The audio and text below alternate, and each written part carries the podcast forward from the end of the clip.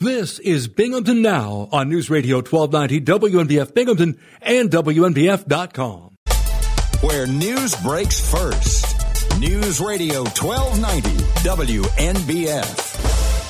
Good morning on this Thursday, December 22nd. You're listening to WNBF.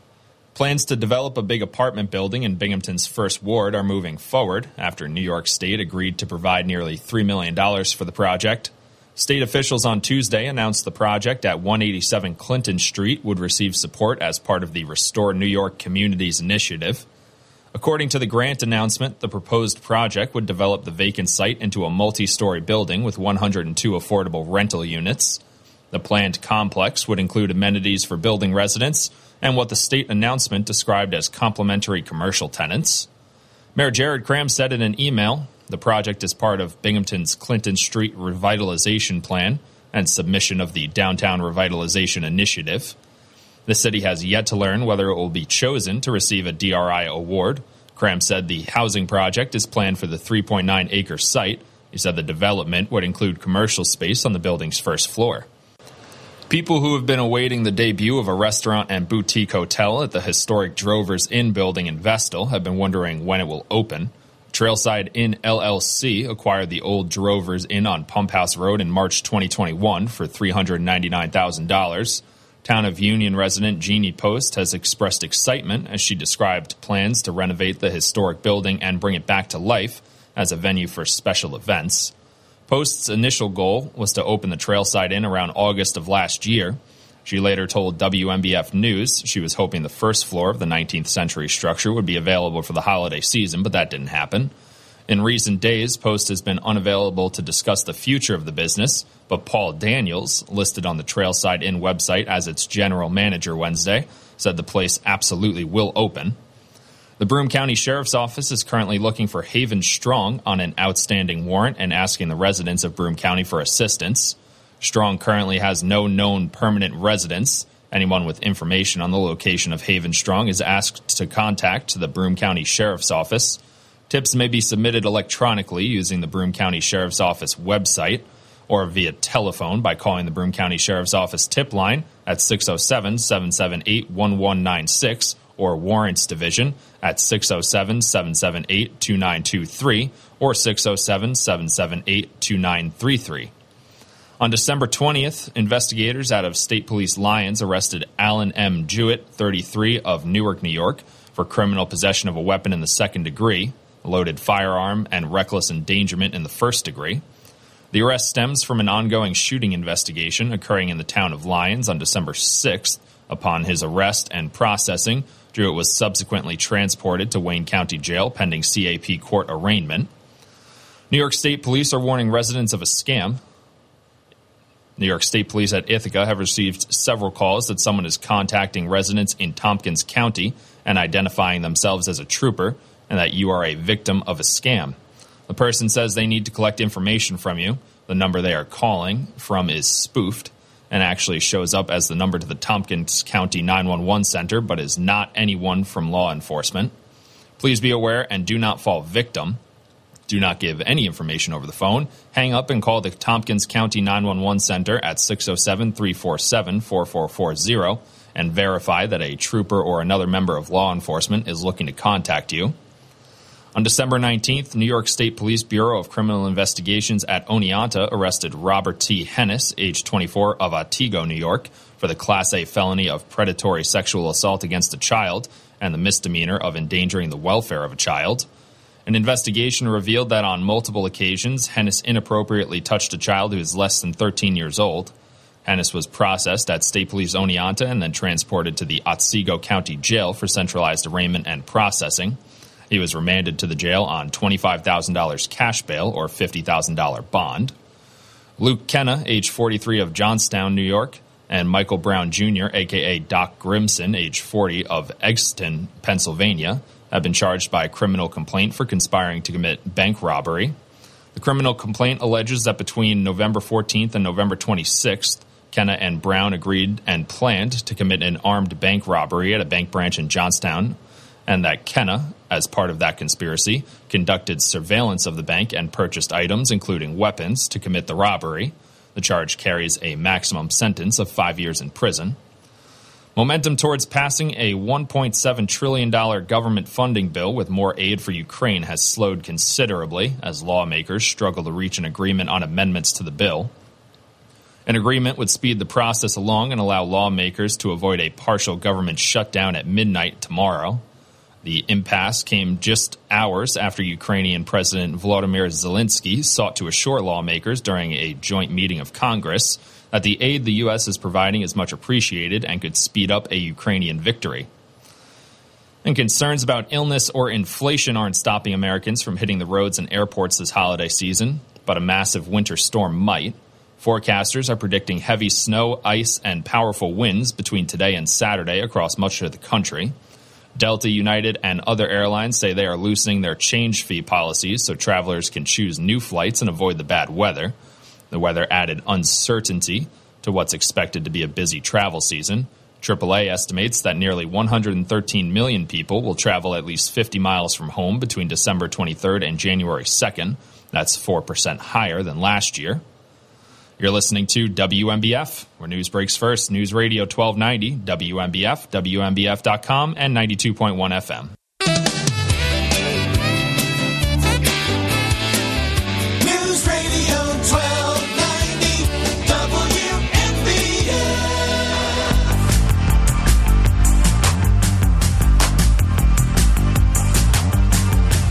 Bob Joseph Live. Thursday morning, December 22nd, 2022. We're here for you. 607 772 1290. If you'd like to speak with us, also send a message to us via email bob at wnbf.com. In a city, home. Undercover on the edge,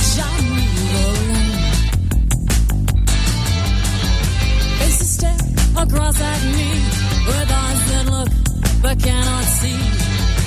Out of reach, out of love, stepping out of bounds. Every day it's tomorrowland. I never know tomorrow will be. Every day it's tomorrowland.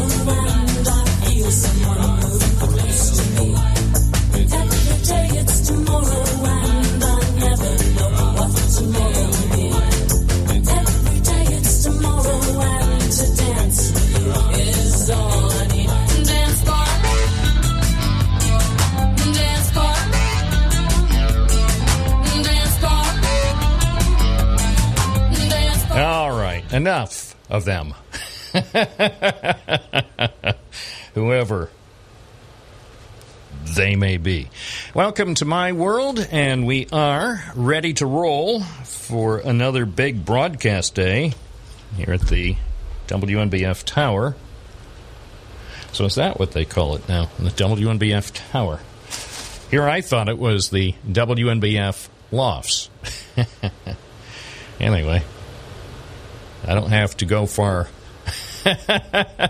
to work anymore. It's just a few steps away. Anyway, enough of that. Enough about my life. How about yours? What uh, What are you going to do today? Do you have any specific plan? Are you looking forward to the first full day of winter?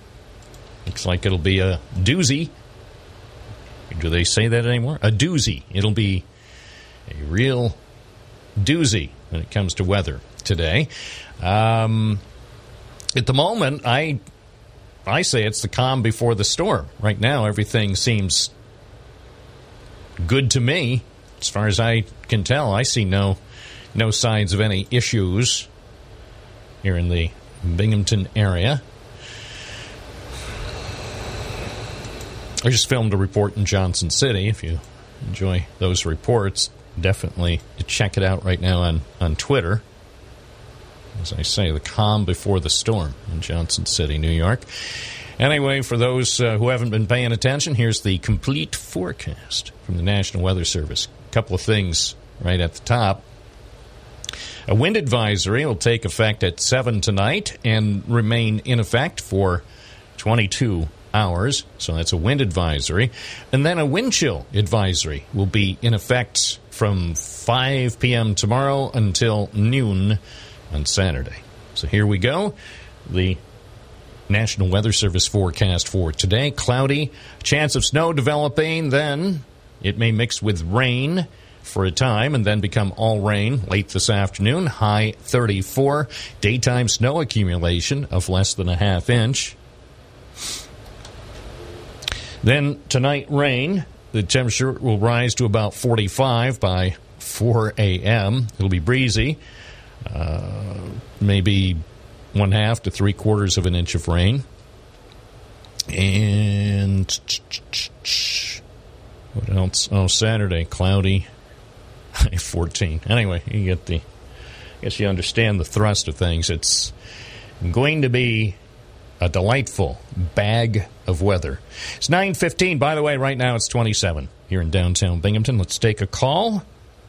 Morning, WNBF. You're on the air. What's your first name? Where are you calling from? I'm not Matt. I'm John. Former, former Binghamton Mayor John. Hi. Yeah. You know, you're sort of the unofficial mayor. No. I am to How about Prince of the City? the Prince I of the City. I am to Binghamton. what uh, a gentleman named Rodney Bingenheimer was to the Sunset Strip in in Los Angeles. There's no question about it. I I met Ronnie uh, uh, Rodney on numerous occasions and uh, was at his uh, nightclub, and uh, I am that person for Binghamton. Uh, well, indeed you are. Bob, I was going through the channels, and I didn't realize this show was popular, nor did I realize it was on for five years. But I, I would submit to you, just like uh, the old expression, uh, you are what you eat. Uh, you are what you view. And I stumbled upon this filthy, filthy, disgusting show called Yellowstone. And I think it speaks volumes on where this nation is headed. Uh, I guess it's highly rated. I guess it's a big show, but it is absolutely disgusting, trashy. Uh, it uh, is uh, makes uh, Dallas uh, look like uh, a family uh, viewing. And what channel is this on? This is on something called the Paramount Network, whatever that is. Oh yeah, No, well, it's, they're the gang that ultimately bought CBS, I guess.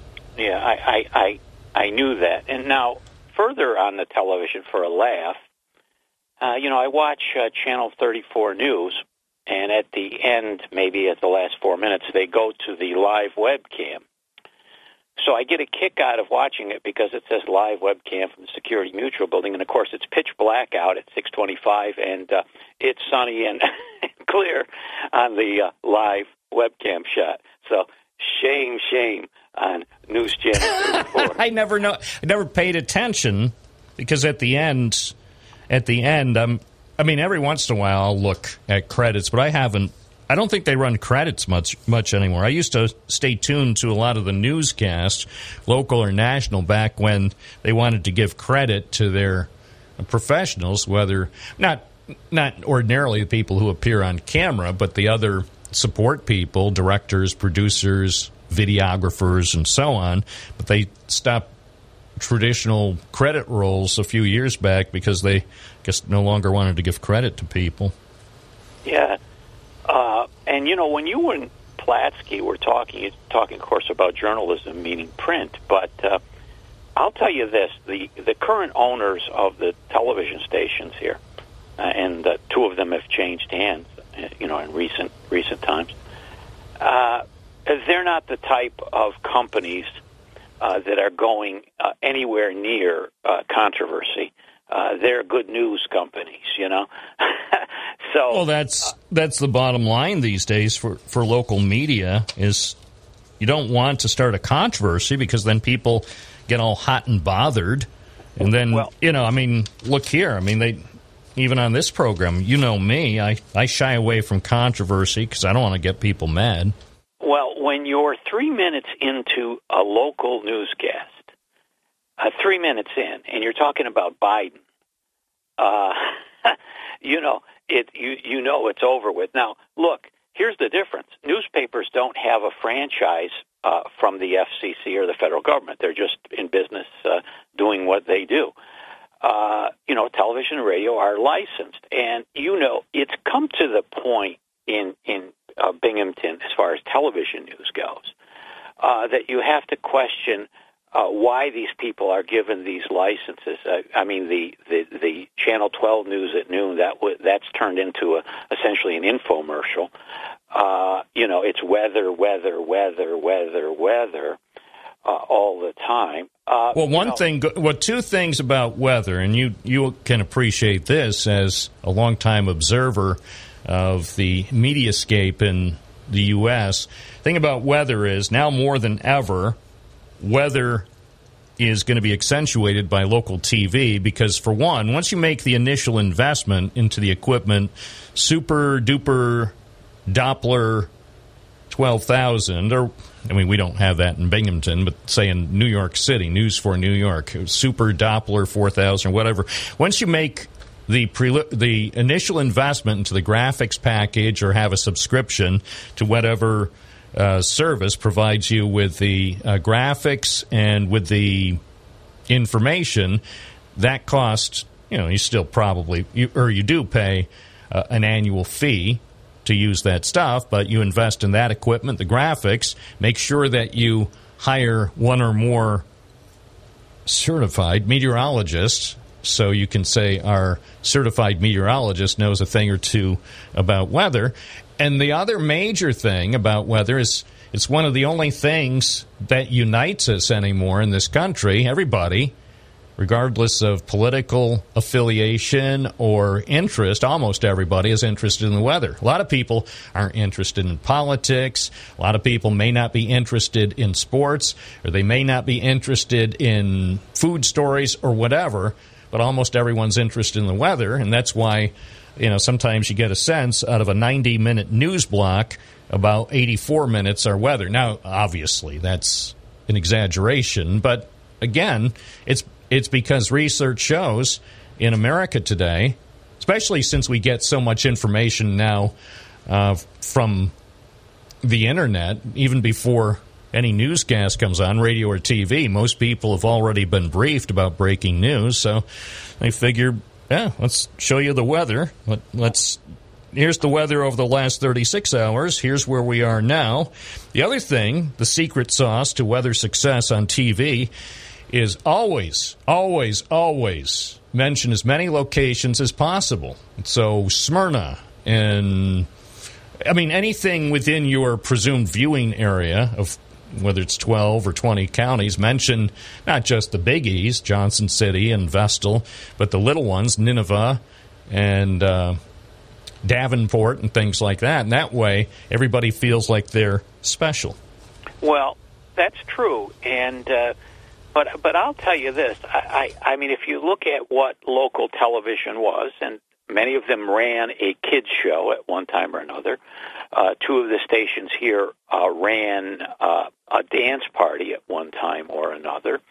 Uh, there was a uh, uh, one of them, at least one of them, had a cooking show. Of course, we had fashions for my lady. My favorite.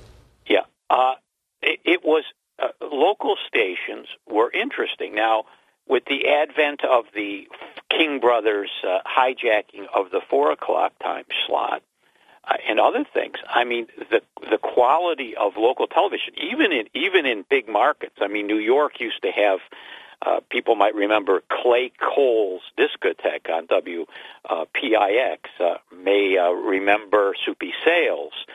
Uh, you know, uh, uh, local television has gone way uh, does not serve the needs of local communities. I mean, if if these people are telling you, and I'm talking about not the people that work there, but these station owners are putting on PSAs that they're involved in the community and that they're community oriented. It is absolutely not true. Well, Anymore. they are to an extent. It's just, I mean, they support community causes. That's why you'll see sometimes anchors or reporters from various enterprises um, associated. Maybe they're the MC at some sort of uh, uh, charitable event or whatever. That's that's how they support the community. But again, they're not going to get involved in anything remotely controversial because that could potentially affect your revenue stream. The minute that you have people who, like, say, in, in this town, this is too small a town to have the I team. I know, I don't know him directly, but I'm very familiar with his work. A reporter at a station in a fairly big market. I think it's a top 20 market. And he has authority from his bosses to go out and investigate and figuratively kick in doors and be like me and ask. See, I don't kick in doors figuratively, but I do ask a lot of questions. His management, that's part of his job description. He does it well because they support an investigative reporter. They let him work sometimes for days or even weeks on a story. And then when some feathers are ruffled, they support him. But that wouldn't happen in Binghamton. If, if you ruffle feathers in a, a market like Binghamton, better get your resume ready. Well, that's true. You you you can be uh, uh, canceled at any time. Uh, you know, uh, if you uh, don't. I, but I don't know what the prevailing wisdom is in this town and who's providing it. I mean, is it? Well, you know. I mean, I don't need to name the names. There are. What would you say, John? Is it is it six people or six families or is it 10 i don't know. You you know the usual suspects who own this town and and it's fine by me. I love this town. I mean it's not going to change. I was born into this town. That occasionally there are uh, minor adjustments on the chessboard who who's in power but everybody knows who's in charge. And it's not us. We're not in charge. We're we're just part of their world you know we we support them through our patronage of their various enterprises, and you know they they control uh, new development. They control, uh, in many ways, ultimately the narrative. I mean, you you um, you poke you poke them at, at your own. Yeah, I mean it's it's risky. We'll just say Well- you you must be careful. You don't want to step on the toes of of the big boys. Well, can I talk about big charity for a second? Yeah, but do so with. I mean, one thing I respect and appreciate with you, John, is you you understand the lay of the land, so you can address some of these issues without being incredibly specific. Because again, there's another thing. There's another third rail of local media. You have to be careful, but yes, you can you can address generally what what goes on. You know, I th- I think it's appropriate to talk about. Every every charity, every nonprofit has to provide their Form 990s.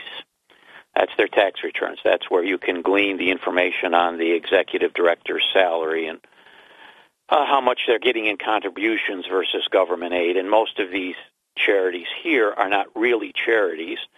Uh, they run on government transfer payments. Uh, but the executive suite of these charities take out, you know, a, a, a, a- big rake. And now we're being inundated with at least four nonprofits coming in here from Syracuse.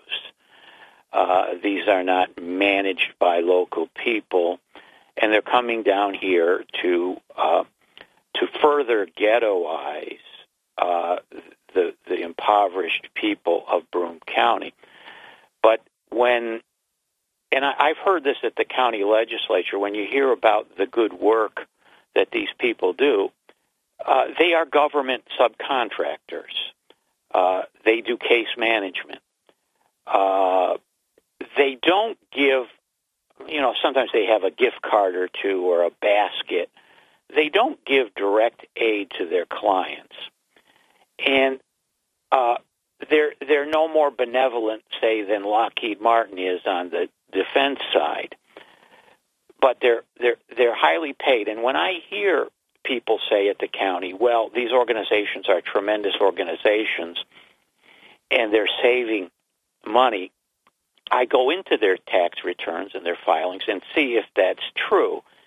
And what I'm saying to you is uh, there's tremendous overhead expense in these organizations. And if you look at real business, like look at look at what Musk did with Twitter, uh, how many people he fired, how he cut the budget. Uh, this is real business. This is what you do. You you beef up, and you know it's interesting. What what's interesting is is that every business person re- resorts to this. Well, what, what's the success of your organization when they're on a roll? And they say, well, frankly, it's our people. Right? yes, I, I know. That's that's that's about ninety nine percent. You know, our people are our most important asset. And you know, sometimes I have to watch out because I can hurt my eyes because there's there's a, a, a tendency for me to automatically engage in a serious eye roll when I when I hear a response like that. And then when a rough patch is hit, you see how uh, great uh, they treat their people on the on the way out. But I I I, I, I just want to inform the people that a lot of what they see here, a lot of what they believe, you know, with this endless loop, this spectrum news. I mean, this you, you want to talk about something. You know, you've went from Brian Taft and people like that to to what what is on there now. Oh, I you know I miss the the golden era, which wasn't really that long ago. Remember the uh, they called it News Ten Now, and they were doing live shots of breaking news, and they they had reporters doing a fair amount of reporting here in in Broome County, Binghamton, right now. They've got one person assigned to our area, and I still enjoy his reports, but they're on and so infrequently. I I long for the day when there was uh, News 10 now, and I thought, wait, this was going to be usher in a new golden age of hyper local TV reporting to help help me justify writing out a massive check every month to the cable company. Well, here's here's my last comment. If you look at Spectrum News, apparently the most important person in upstate New York is Jim Boeheim. You are treated to his mutterings, and they are mutterings. And the one question that I want to know, because I, I don't watch basketball, I just watch it in passing. I don't watch sports anymore. But when did the basketball coaches start dressing down? You know, that was sort of yeah, they that- must have they must have done some research because I think and wait, hold on. You probably know this better than I, but do you know currently what uh, Boeheim's uh, compensation package is at uh, at Syracuse? million dollars and no Taylor. Thank you. Well, okay, thank you. That actually, yes, thank you. So uh, you're better than the internet, and you were doing this informative stuff before Al Gore gave me the internet. But you're right. Well, so what is his net worth? By the way, I think this net worth on the internet is low. But what what do you think the internet claims his net worth is? Well, I think he was invested in some of those uh, uh, schemes that were going through Syracuse. Oh, maybe. Time. Yeah, but I, I It claims twenty million dollars is his net worth. I I find that uh, to be on the low side, but then Mr. Boeheim could call in to uh, refute that. But you know what? He doesn't do interviews for free. But one of the great the great visuals of a college basketball team was to see a Jimmy Valvano or a uh, uh, Al McGuire, or even on the pro side, a uh, Pat Riley dressed to the nines. I mean, it was. It That's was, when it was classy.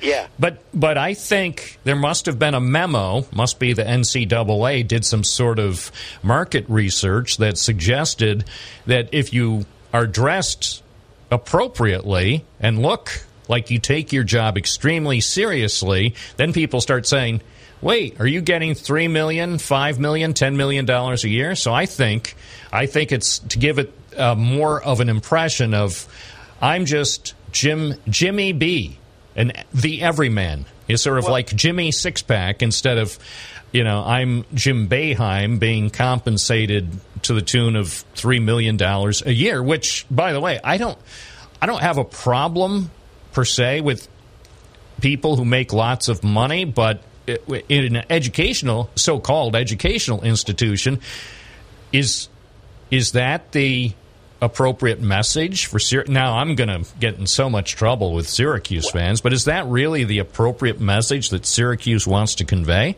Well, no, it was all laid out years ago, decades ago in Howard Cosell's book. I never played the game. I mean, he he established that that truth that you know that that that sports and he loved sports and he was knowledgeable about sports, but he was not a one trick pony and he established the fact that that you know sports and educational institutions uh, have absolutely nothing uh, in common uh, to to offer anybody except scholarships and distractions. But I mean, the whole upstate New York, it's sort of a pitiful area that it just revolves around the Carrier Dome. I mean, here was this No longer the Carrier Dome. It's just Yeah, some yeah, kind. yeah. I'll call it some kind of dome.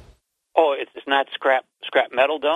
Not yet, but you know that's a good point. I I would give it about uh, mean, you- about five years, and then you, you know, all these domes, you know, the silver dome, all these domes that were big, you know, uh, all hit head to the to the scrap heap. But I, I just wonder one thing, and this is the last thing. Now that I'm on scrap, this uh, 747 eight. Uh, that uh, some uh, Arab potentate just after 36 hours he just uh, scrapped it. you know, this one of the last uh, 747s uh, in service is now out of service and being, uh, I guess, uh, put in the Mojave uh, junkyard. But uh, y- y- you know, it's interesting. Uh, we live in a throwaway society, and uh, but I, I, I there's got to be something more to life on a daily basis than the Syracuse Orange. And I don't care well, the, the thing is, and this is true, I think, across the country. In my observation, in in almost every market in the country, you've the media, TV and radio, especially, but even the newspapers, those that are still standing, have this fixation on their team. So, say in Central New York, our team, I'm using air quotes, is, is Syracuse. Western New York, it's the Bills. New York City, eh. Well, first of all, they don't have a football team, so that kind of is sad for them. New Jersey has a couple of NFL teams. But say in uh, New York City, tabloids will still cover uh, one of the NFL teams in the neighboring state, and, and sometimes they get fixated on the Yankees or the Mets, depending on who happens to be doing better at a particular time, or better yet, whichever team has the most controversy, because in theory, you're still trying to sell the most newspapers or get the most clicks. But wherever you go, it could be Syracuse, Buffalo, New York City, Philadelphia, Miami, Denver, LA. The media basically wind up so fixated, whipping sports fans into a frenzy, even though the team is is not really the most important news in their coverage area. So that means, see, sports. Let's be honest, sports and weather are fairly easy to cover. I'm not dismissing those who engage in the coverage of weather and sports because they're trained professionals and it takes a certain expertise to do it. But news, by its very nature, doesn't happen the same way that, say, sporting events are good. They, they happen at scheduled times, at a specific place. So all you have to do, you have to get over there a couple of hours before it begins, set up your equipment if you need it, and you know that you're going to be able to get a story from an event that, that may last three or four hours, and then you've got your story. Weather, eh, you send a crew out. I mean, sometimes if you're not particularly um, um, filled with pep, you'll do your live shot outside the station, but not identify it that you're outside the station. But uh, anyway, so sports and weather tend to be easier. News, on the other hand, for example, John, it's 9:37. I have no idea where I might be at 1 this afternoon or 3 this afternoon. If news break out somewhere in the, the Triple Cities, I may be there. But that means, you know, that's that's challenging because I can't schedule it. So, and, and but again, that I, I digress. The thing, sports, uh, in theory, unites us because you know we may. Some people listening are Republicans, some are Democrats, some are independents. Regardless of your political affiliation, it's like even we try sometimes to get people really interested, say, in local hockey or local baseball or the golf tournament or whatever, uh, to, with varying degrees of success. But you know, people people in Binghamton sports fans are fickle, but they they do love Syracuse. We have a lot of people love Penn State. You know, so don't you don't want to say anything to offend Syracuse or Penn State fans around here. You, you- actually, and this is true. Actually, if I say something negative about Syracuse or Penn State, I'm probably going to be in more trouble than if I say something about uh, local elected officials. I mean, people take their sports seriously around here. Well, maybe maybe they shouldn't. Maybe they should take uh, the uh, coming atomic bomb, you know, and it's it's going to London. Oh my gosh. And, and you know, it's funny. Uh, there's two interesting things.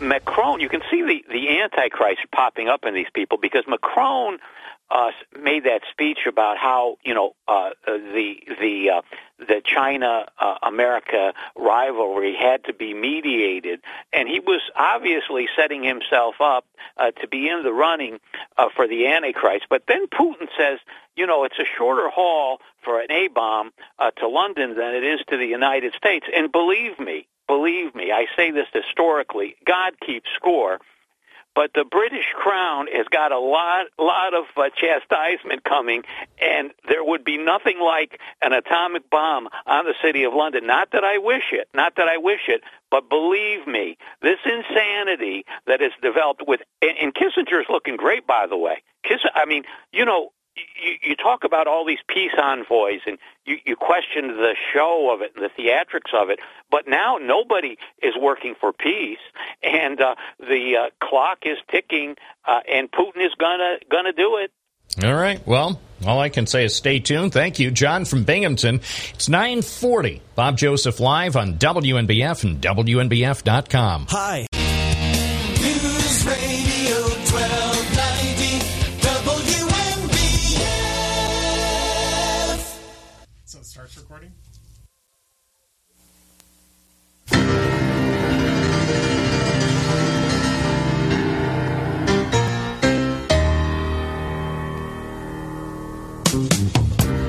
WNBF 944. This is Bob Joseph live. Talk about a lot of audacity. The uh, lawmakers in Albany, I mean state lawmakers, are on the verge of giving themselves a happy, happy holiday present. They think they are doing such a superb job. They're going to give themselves a huge pay raise for next year. Wow. What they do,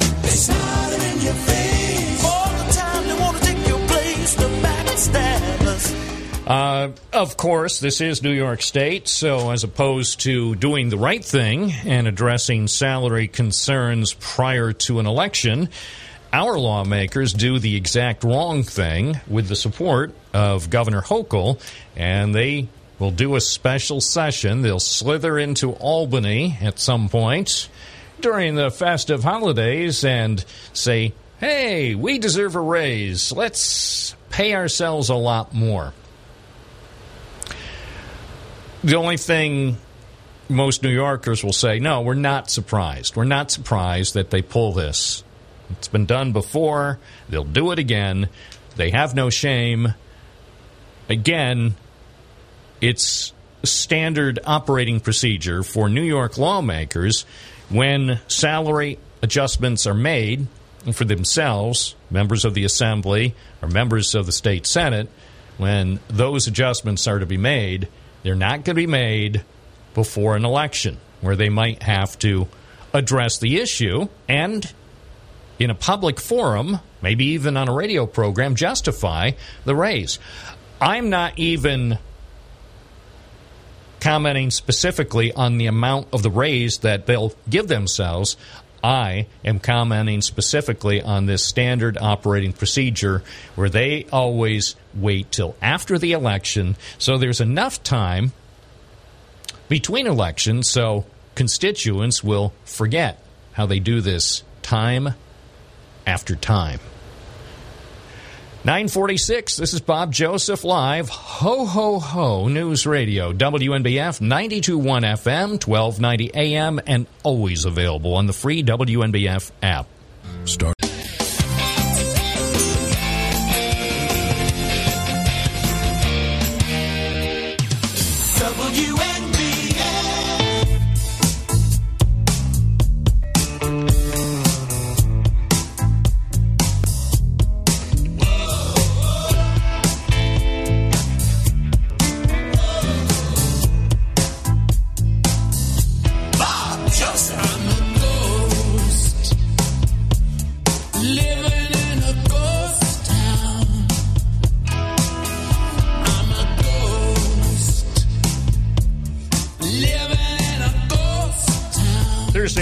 Like a ghost down here in uh, downtown Parlor City.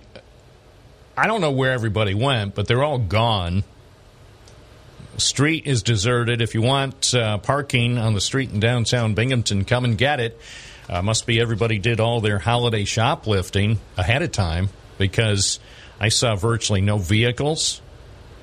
The place seems to be, um, yeah, almost a ghost town. Not totally. Few people showed up. I showed up.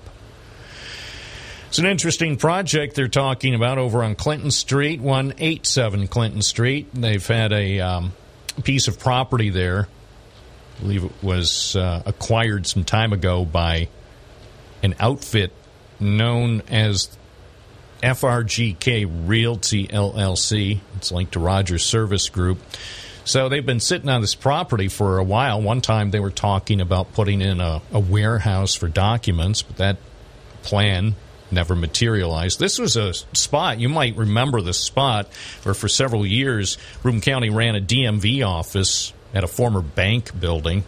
And then the great idea was to move the uh, DMV office from the easy and convenient access uh, point on Clinton Street with lots of free, ample parking, moving it to the bus station where, well, you know the rest. Anyway, the uh, plan now, as we're told uh, by uh, Mayor Jared Kraham, 102 102 affordable renting uh, rental units. Uh, Mayor Kraham, in an email to WNBF, responding to an inquiry, he said the project is part of Binghamton's Clinton Street revitalization plan. Uh, the city has yet to learn whether it will be chosen to receive a downtown revitalization initiative grant from the state. Um, the mayor advised me that the housing project is planned for the 3.9 acre site. Ultimately, the total price tag, he says, is now pegged at about $40 million. So this is only a state grant of just under $3 million.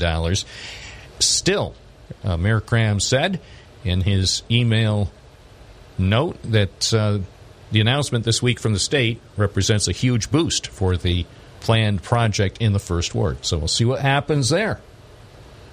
It'd be interesting. 102 apartments, including one, two, and three bedroom units on Clinton Street. It's 953. Bob Joseph, serving Binghamton and beyond on News Radio, WNBF. The Catholic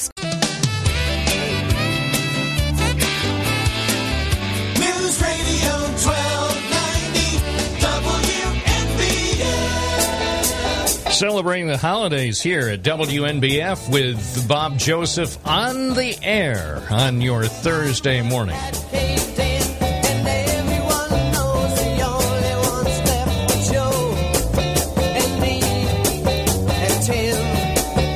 Weather alert. Uh, we will have some weather coming our way over the next uh, couple of days, according to the forecasters. So if you are worried about the weather, here's a little bit of what you need to know. First, a wind advisory will be in effect starting at 7 tonight. So if that's the type of thing that concerns you, uh, be aware. A wind advisory starting at 7 tonight, running till 5 p.m.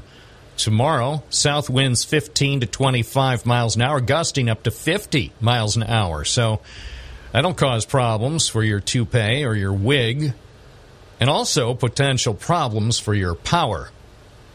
You may feel powerless at times after these winds. Gusty winds will blow around unsecured objects, including holiday skeletons. Tree limbs could be blown down. And yes, electrical service may be interrupted to some people. A strong cold front will cross the Twin Tiers tomorrow. A lull in the winds may occur tomorrow morning, but don't be deceived. Winds will pick up again after frontal passage occurs, and then they'll shift to the southwest. As if that weren't enough, a wind chill advisory will be in effect from 5 p.m. tomorrow until noon Saturday, with very cold wind chills expected. Wind chills as low as 20 below zero.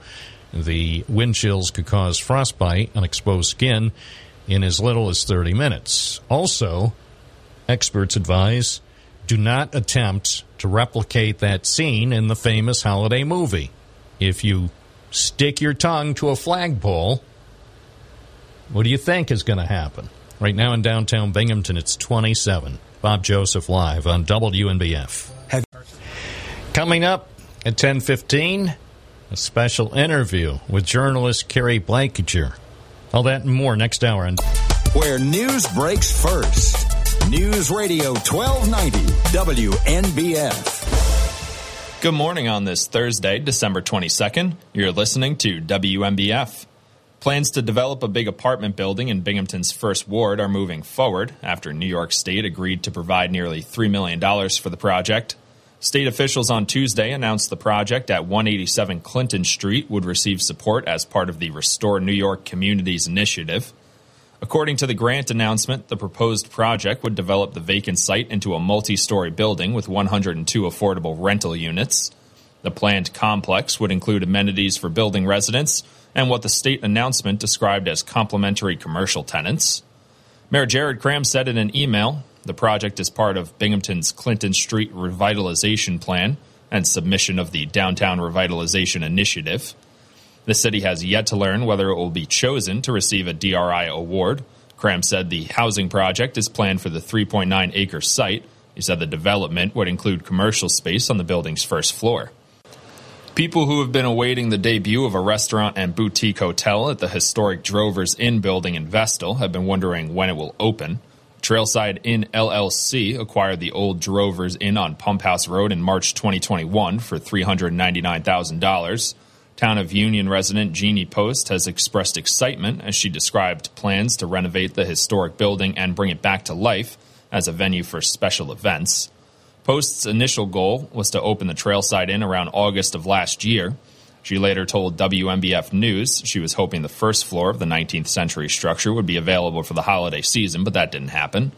In recent days, Post has been unavailable to discuss the future of the business, but Paul Daniels, listed on the Trailside Inn website as its general manager Wednesday, said the place absolutely will open.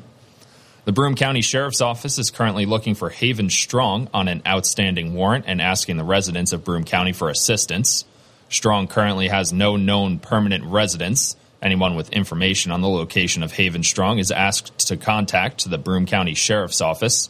Tips may be submitted electronically using the Broome County Sheriff's Office website or via telephone by calling the Broome County Sheriff's Office tip line at 607 778 1196 or Warrants Division at 607 778 2923 or 607 778 2933.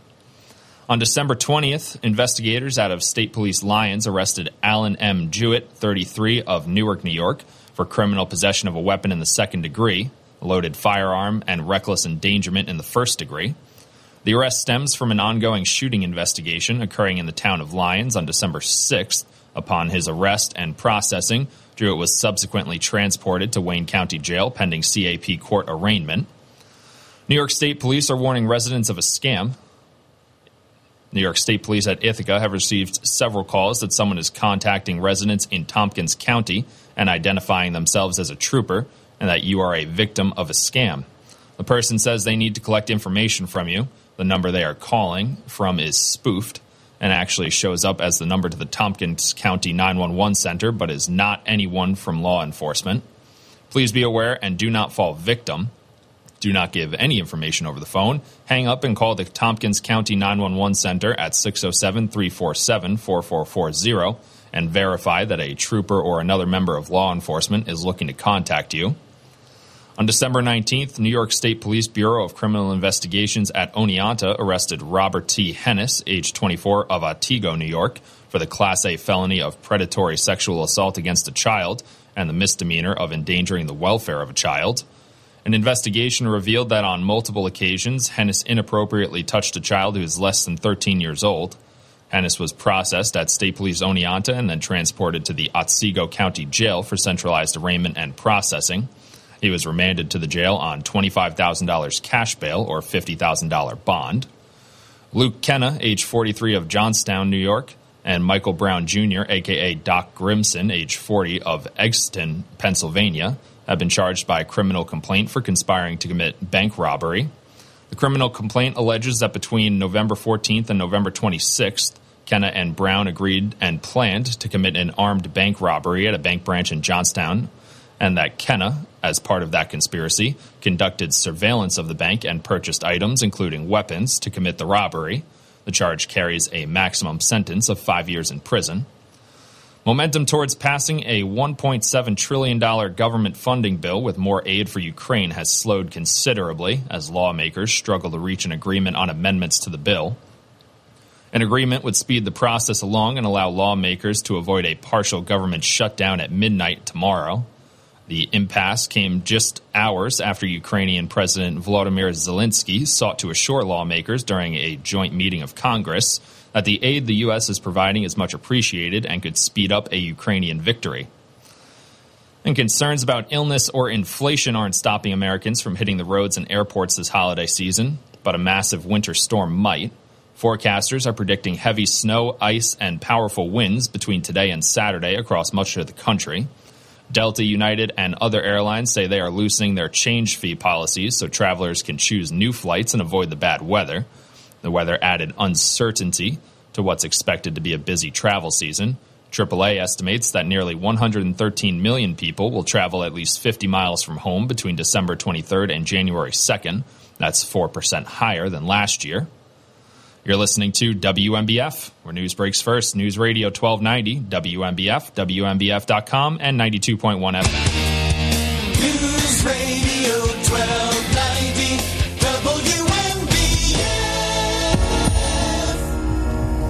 Bob Joseph Live, WNBF, 92.1 FM, 1290 AM, streaming at WNBF.com.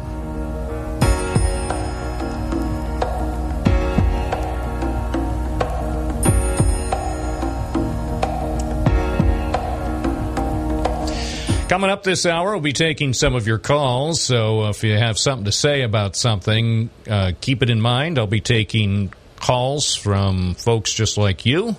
Also, if you want to send an email, I encourage you to send an email to bob at wnbf.com.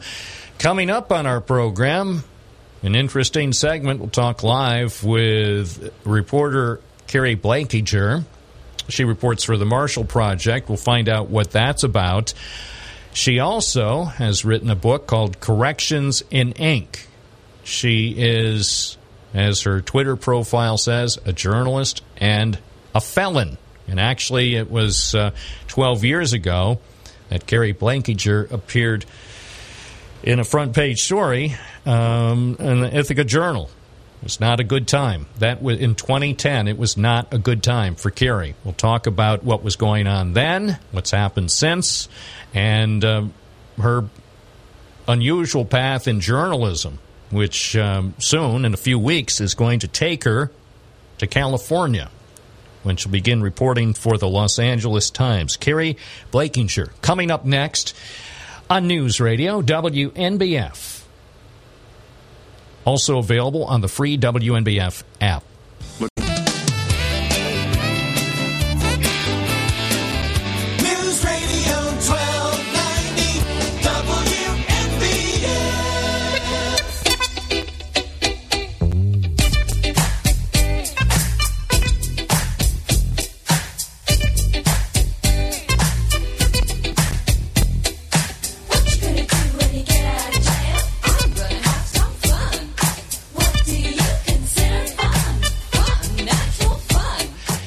Thursday morning. Bob Joseph live on WNBF and WNBF.com. We're joined now by journalist Keri Blakinger, who has uh, quite a story to tell. Very interesting life over the last uh, more than a decade. In fact, um, she's in some ways quite familiar with this part of New York State. She was a student at Cornell.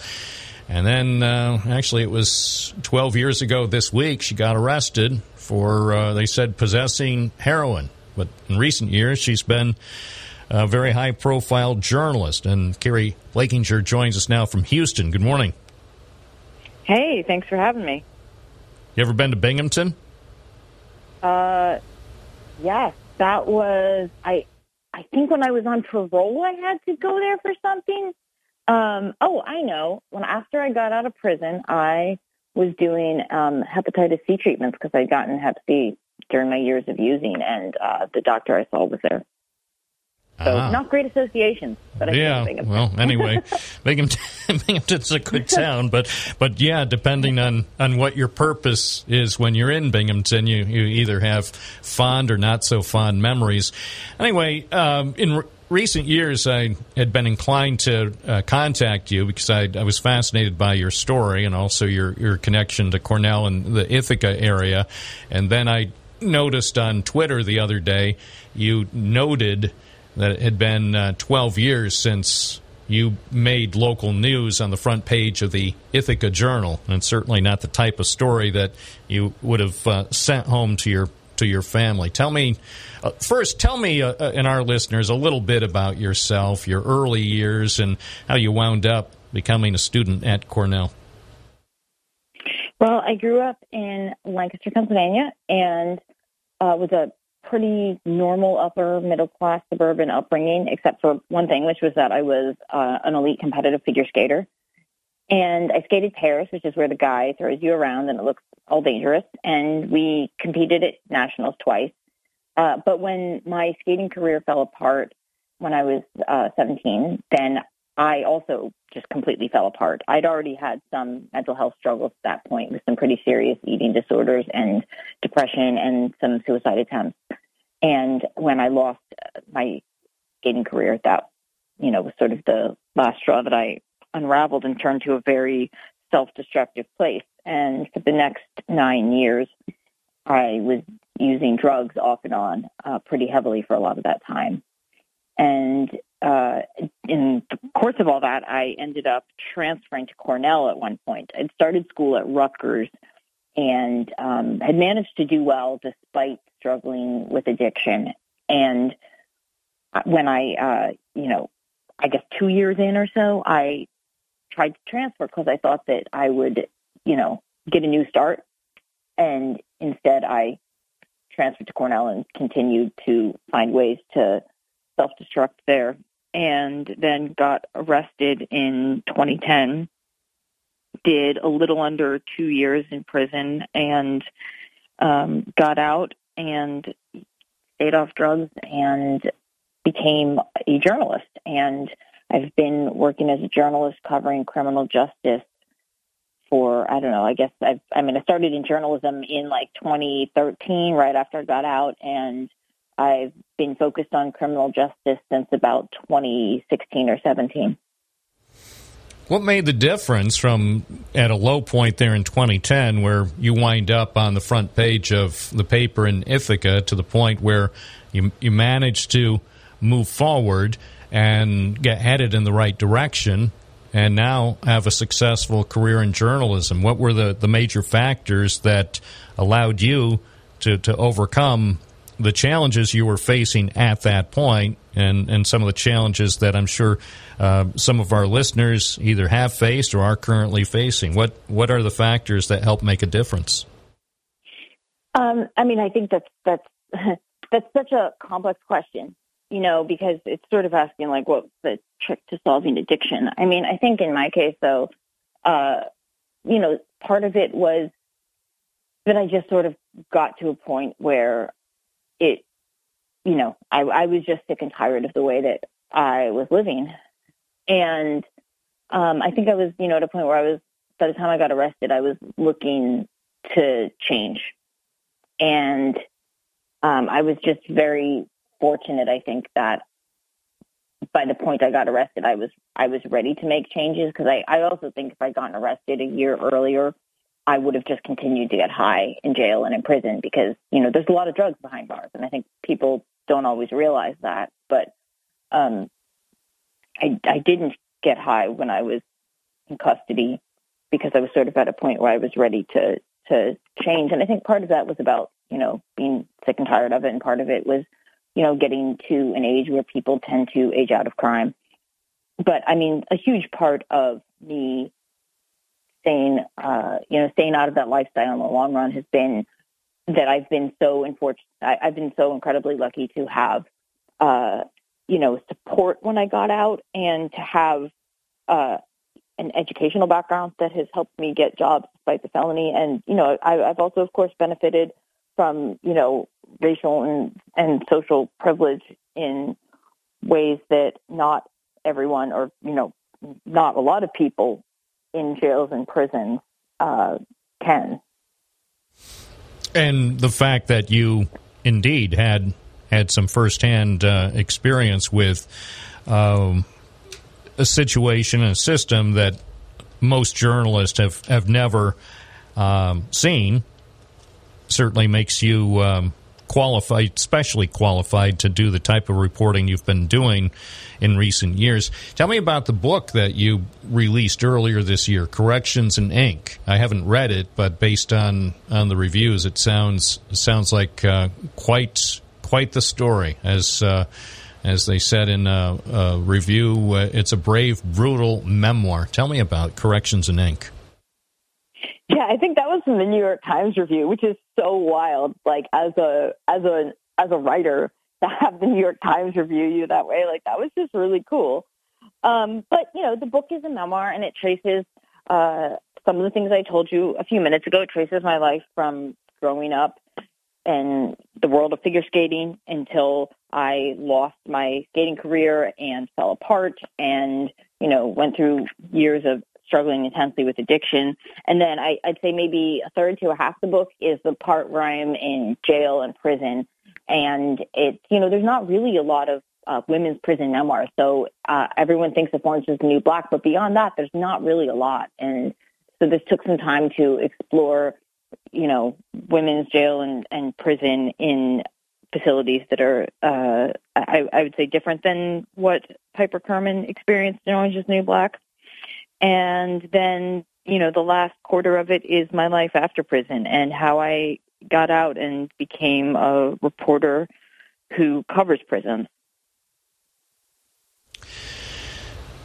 You uh, recently, most recently, you've been an investigative reporter for the Marshall Project. Explain to our listeners what the Marshall Project is and what your mission has been uh, working in recent years trying to shed some light on our criminal justice system. Yeah, so the Marshall Project is a nonprofit news site that covers only criminal justice. I often describe it as being like ProPublica, but only for criminal justice.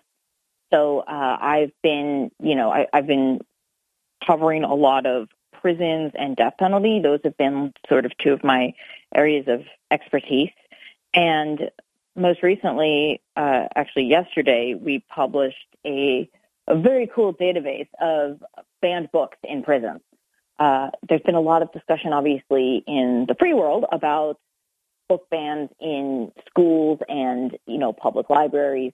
And there hadn't been a lot about book bans in prisons. So I put in records requests to every state and federal prison system in the country to get their list of banned books. And it turns out that about half of states don't maintain a list of banned books. In some cases, that's because they just review them on a case by case basis as they come into the facility. Um, that's what New York does. And in some cases, they uh, they have like a, a specific catalog that you can order from, and only from that. So there's no need for a list. But out of the half of states that do maintain a banned book list, some of them, you know, sent useless or unclear data, so we didn't include it. So what we ended up publishing was a tracker of um, 18 states banned book list, and you can search for what books are banned within those states. And it's a total of more than 54,000 books, the majority of which come from Florida and Texas, because Florida bans about 20,000 books and Texas bans a little under 10,000. And um, yeah, it's it's been a really it's a really cool project, uh, and I hope it's useful to you know people who are trying to send books in to their loved ones, or to authors who want to know where their books are banned, or to you know reporters who want to write about some of the um, you know insane and you know some some of the sort of absurd reasons that books are banned in some of these states. As you report in your story on this, Florida banned your book, your memoir, about how you wound up in prison and how you wound up cleaning up your life and, and going on to becoming a journalist. Apparently, they, they thought your book is dangerously inflammatory and a threat to the security, order, or rehabilitative objectives of the correctional system. Yes, uh, they actually uh, they banned it, and then decided to reconsider. So they're having a meeting today to consider whether to ban it, uh, to keep it banned permanently, or whether to overturn that ban. Um, this started a few months ago. I think it was in September when, and, and for context, the book came out in June. So for a few months, there were no problems. And then in September, when somebody, uh, when a prison books program in Massachusetts tried to send it to a prisoner at the Okaloosa Correctional Facility, the mailroom there decided that it was not acceptable and they, quote, impounded it, which is when they temporarily ban it from all facilities until their state's literary review committee, as Orwellian as that sounds, um, can make a decision on what will happen to the book. So after the literary review committee met, they decided that they were going to uphold this and permanently ban it for, you know, the reasons you said, that it was dangerously inflammatory and a security threat. Um, the two sections, by the way, that they flagged as being a specific threat were a section where one of my friends described having an imaginary pet chicken in prison, and the other one was a section describing an April Fool's joke. So they were both uh, pretty inane sections to target for you know the reasons to ban a book. I mean, I can think of other sections that would have seemed more objectionable, but you know, whatever. Um, and after the literary review committee banned it, then uh, on their own, the the prison system decided that they were going to reconsider it. And I, I don't specifically know why that is, but I can imagine it was because um, you know we had a decent amount of news coverage of that. Uh, you know, obviously since I'm a reporter and I tweeted about it, some reporters picked up on the story, and uh, NPR wrote about it. And sometime after that, they decided that they were going to reconsider their ban. So hopefully, I'll have an update. Uh, you know, sometime later today.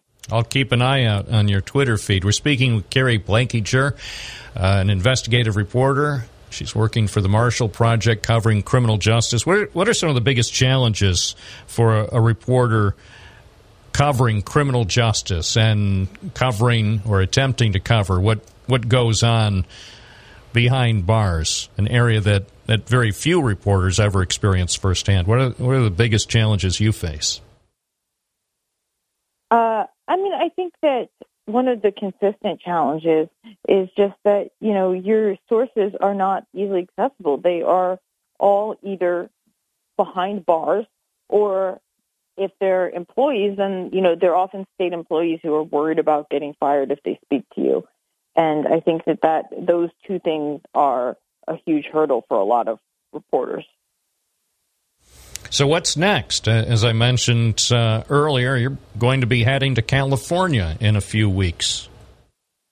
Yes, I uh, I just got a job at the Los Angeles Times, so I will be moving to LA. Uh, I'm covering the sheriff's office and the jail there, uh, which is you know a, a big beat because that is a very uh, messy office and jail. So there's a lot to dig into, and uh, I'm very excited. Well, that is exciting news. I wish you the best in the uh, new year, and I'll continue to follow your reporting. Keri Blakinger joining us today from Houston. Uh, I wish you continued success. It's uh, quite a story, and I know it's not over yet. Thank you. Thanks for having me. Take care. It's 1030.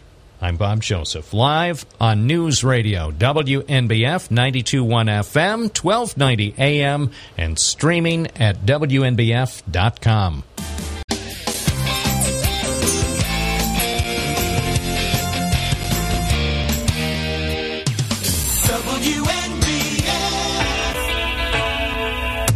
WNBF. Bob Joseph. Got this in pocket. Gunpowder. Gonna use it. Intention.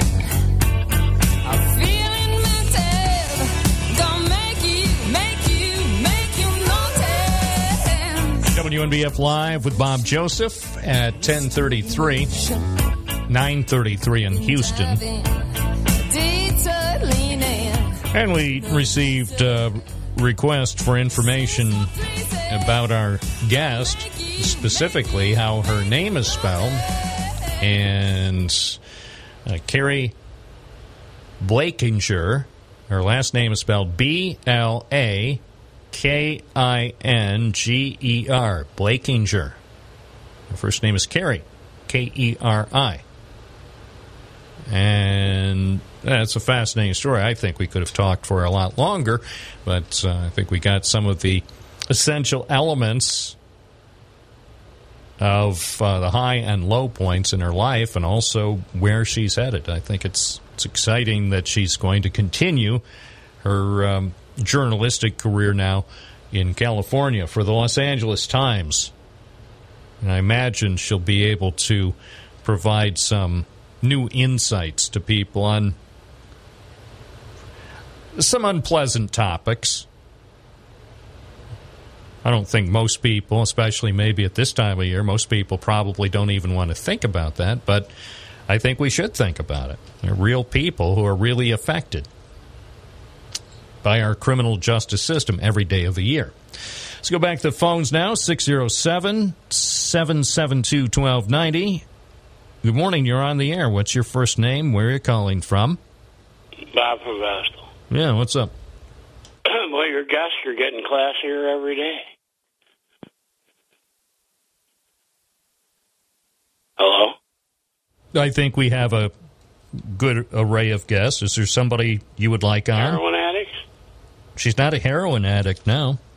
Hey, wait a minute. The pillow guy cleaned his life up, and all you do is make fun of him. I'll interview him. I, I don't. Th- I don't think the pillow guy would come on. If he I did, either. no. I. I mean, why would he? But You're but such a hypocrite. It makes me sick. I'm telling you, every day the hypocritical. You know, a couple of years ago, I heard you going on about what, what aboutism.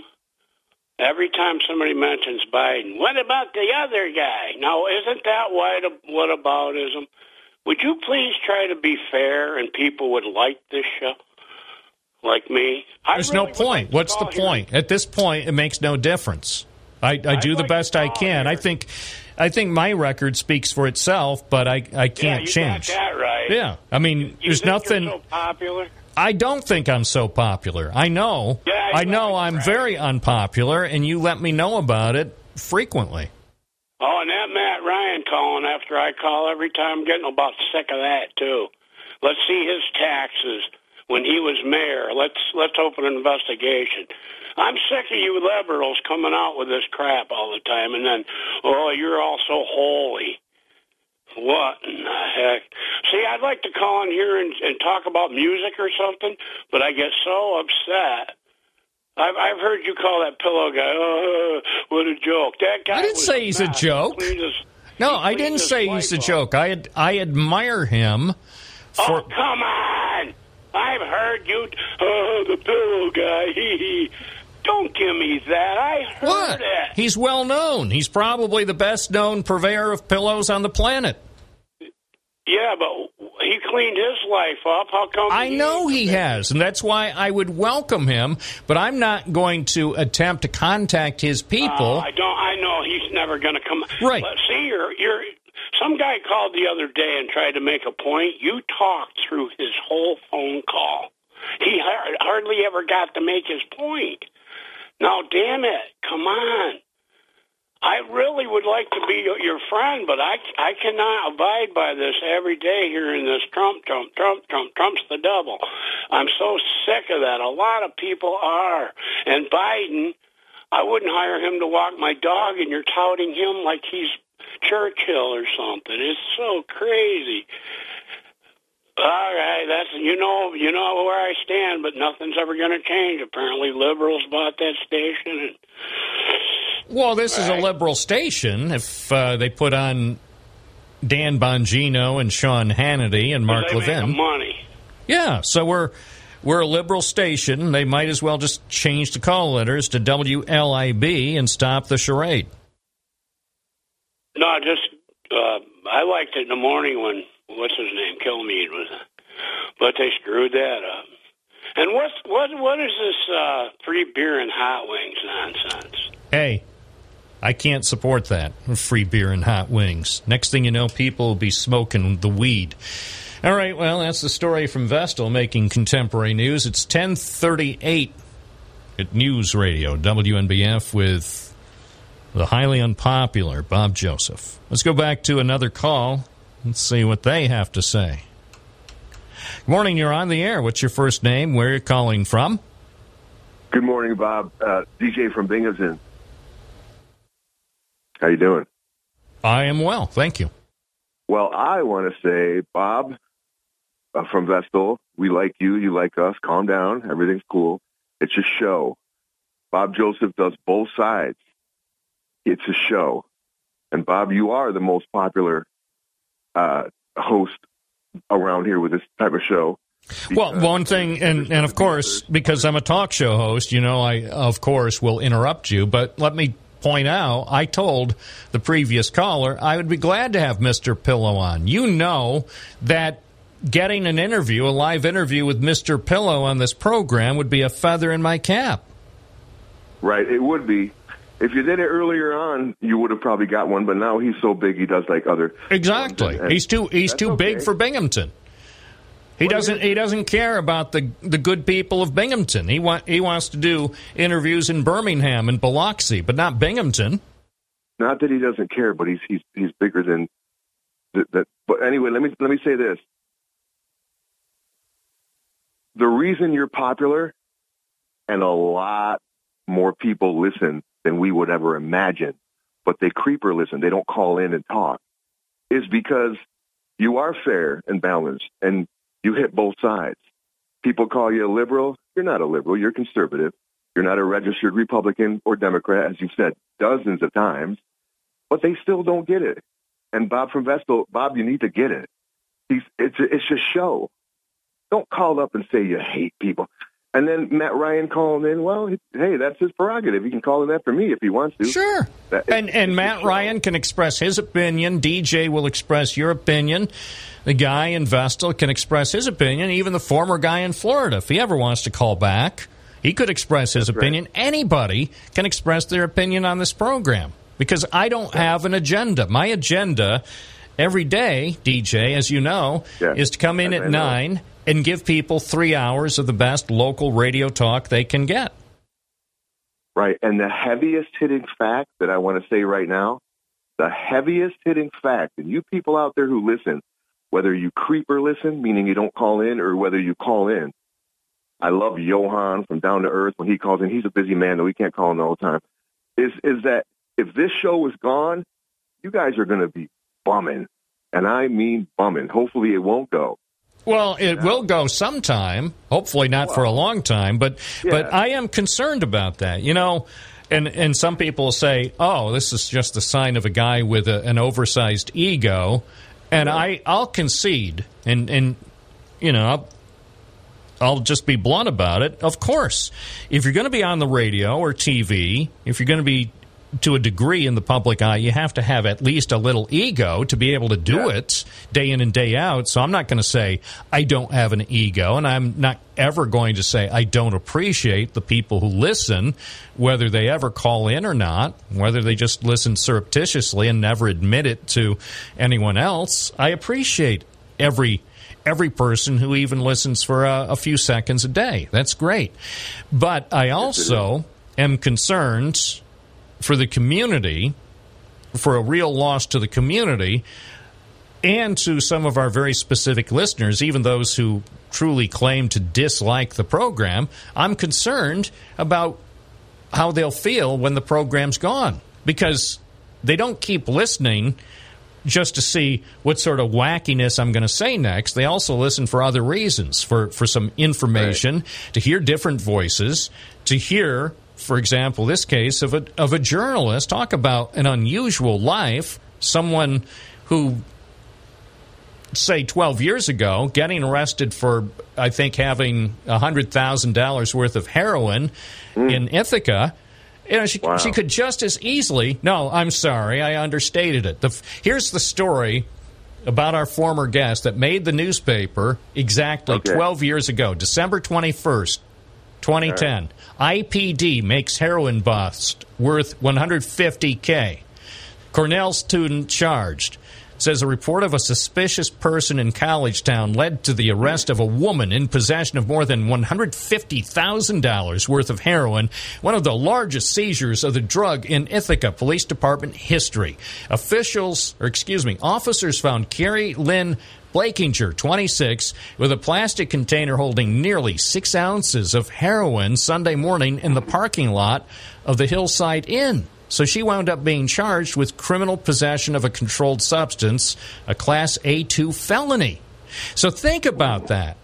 Now, at that point, 12 years ago, and there's a, a picture, and, and she will acknowledge it's a black and white picture, an unflattering picture. Actually, I think it I think it was in color back then because the Ithaca Journal was being printed in Johnson City at the time. So it was actually a color picture, very unflattering picture of Keri Blakinger, her mugshot on the front page of the newspaper 12 years ago this week. How, how much was the heroin worth? They claimed one hundred fifty thousand dollars. I don't know if that's that's what the cops claim. And uh, by the way, that's why um, typically when I do a story about a a drug investigation or drugs being seized, I don't usually include what they say the dollar worth is because uh, sometimes police have been known to inflate the price. I, I will say, if they say in this case it was um, nearly six ounces of heroin, that I might report because that's a fact.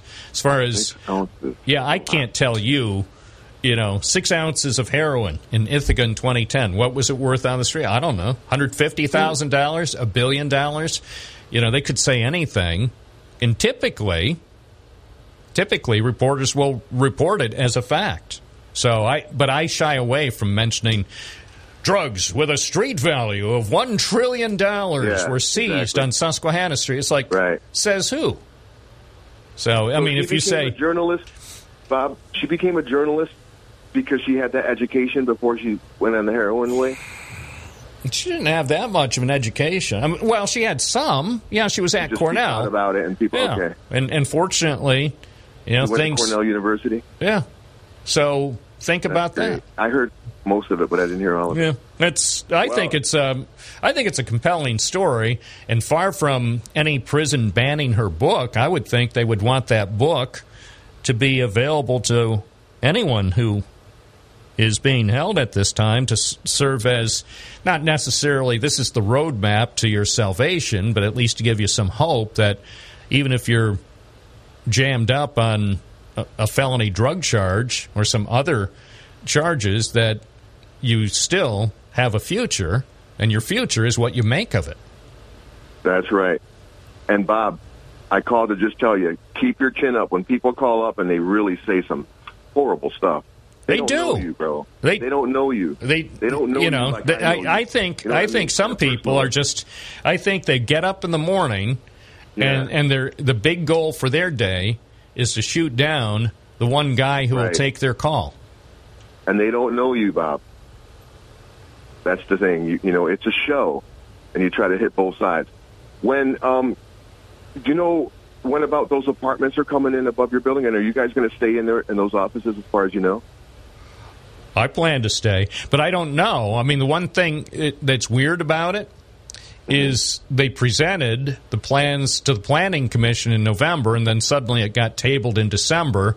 And the guy who did the original presentation in November told me um, there are some things they still need to work out. So I don't know. I mean, think about this though. Wouldn't it be great? And I'm talking about for me.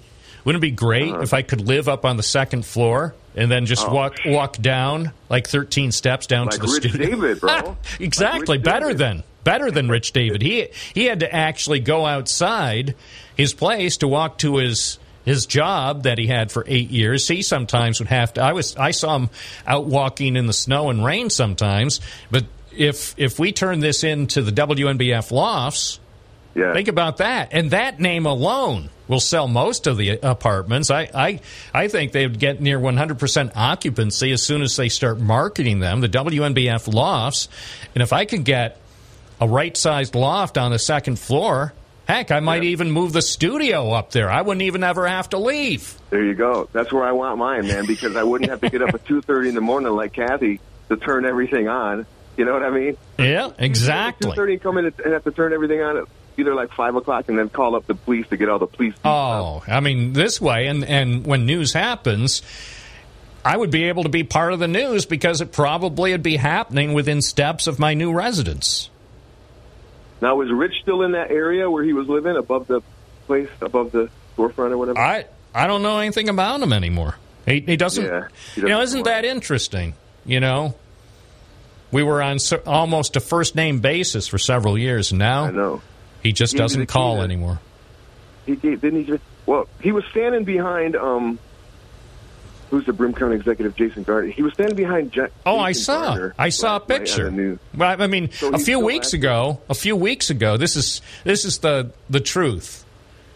I don't think I've mentioned this on the air. A few weeks ago, I ran into him, and just Mm-hmm. spontaneously and without totally without authorization, I said uh, we were talking about you know uh, what happens next and you know the election you know just the kind of talk you would expect. And then i said again totally without authorization i said you know I think it'd be interesting for you to be a fill-in host on the program. Like, say, on some days when I can't be here, if I'm taking a day off, and he he, he looked at me with this incredulous look, like, "What? Yeah. What? Lower myself to be host of a a fill-in host of a you know a second-rate burglary? I mean, come on.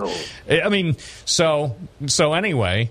Um, and I that was a few weeks ago. I thought he might. Again, I didn't have any authorization from management, and I probably shouldn't have done it. But and, and therefore, since I haven't heard from him now, it's probably been nearly a month. I'll rescind that idea. I just thought it was a good idea because he Right, he.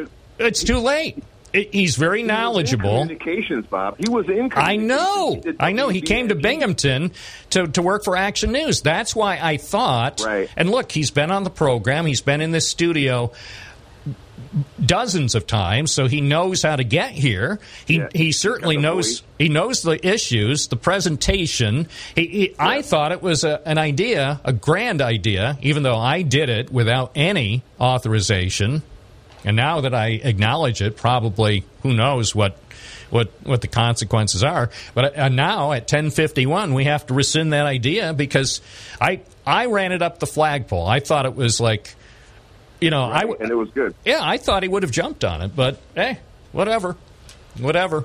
Our new fill-in host starting in January probably be another former mayor. That's my prediction. Bob Joseph live on WNBF 92.1 FM, 1290 AM, and streaming at WNBF.com. News Radio 1290 WNBF. WNBF. Bob Joseph live on your Thursday morning with all the talk you need at News Radio, WNBF, and WNBF.com.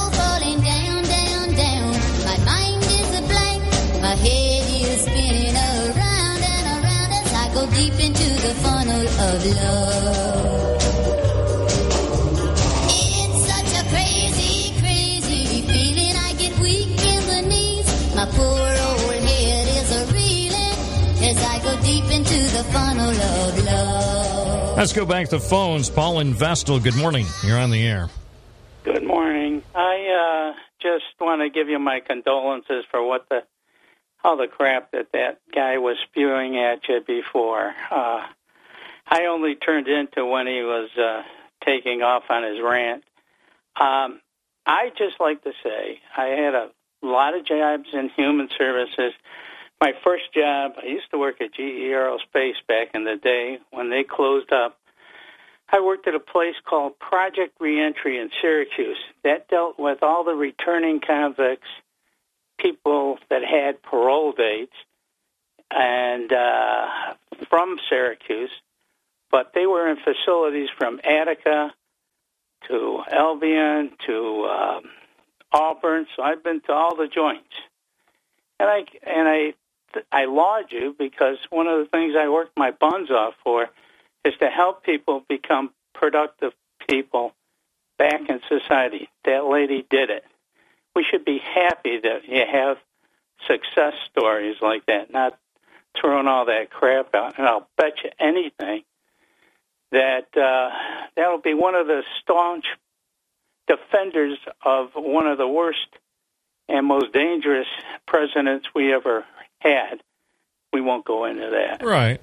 Well, uh, that's how I approach. Obviously, I'm fascinated by journalists who do some hard work on difficult topics, but her story I view as particularly compelling. And I thought, actually, at this time of year, of celebration for many, but struggle also for many, I I thought her story should give hope to some people, whether That's they're right. they're currently That's right. struggling with addiction issues or other things that sometimes uh, overshadow the the joy, the traditional joy of the season. So I think I think what she's done over the last twelve years speaks volumes to.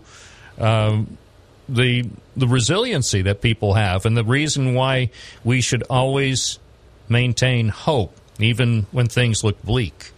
Yep, it's a, it's a tough it's a tough situation, and um, I you know I'm going to switch up a little bit.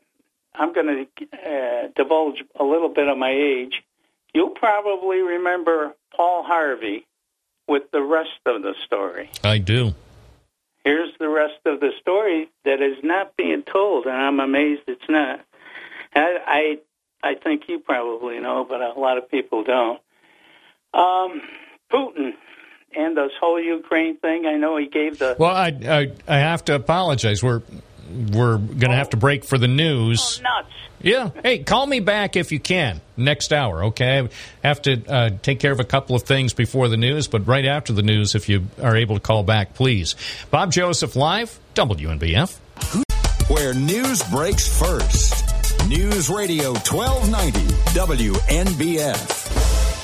Good morning on this Thursday, December 22nd. You're listening to WNBF.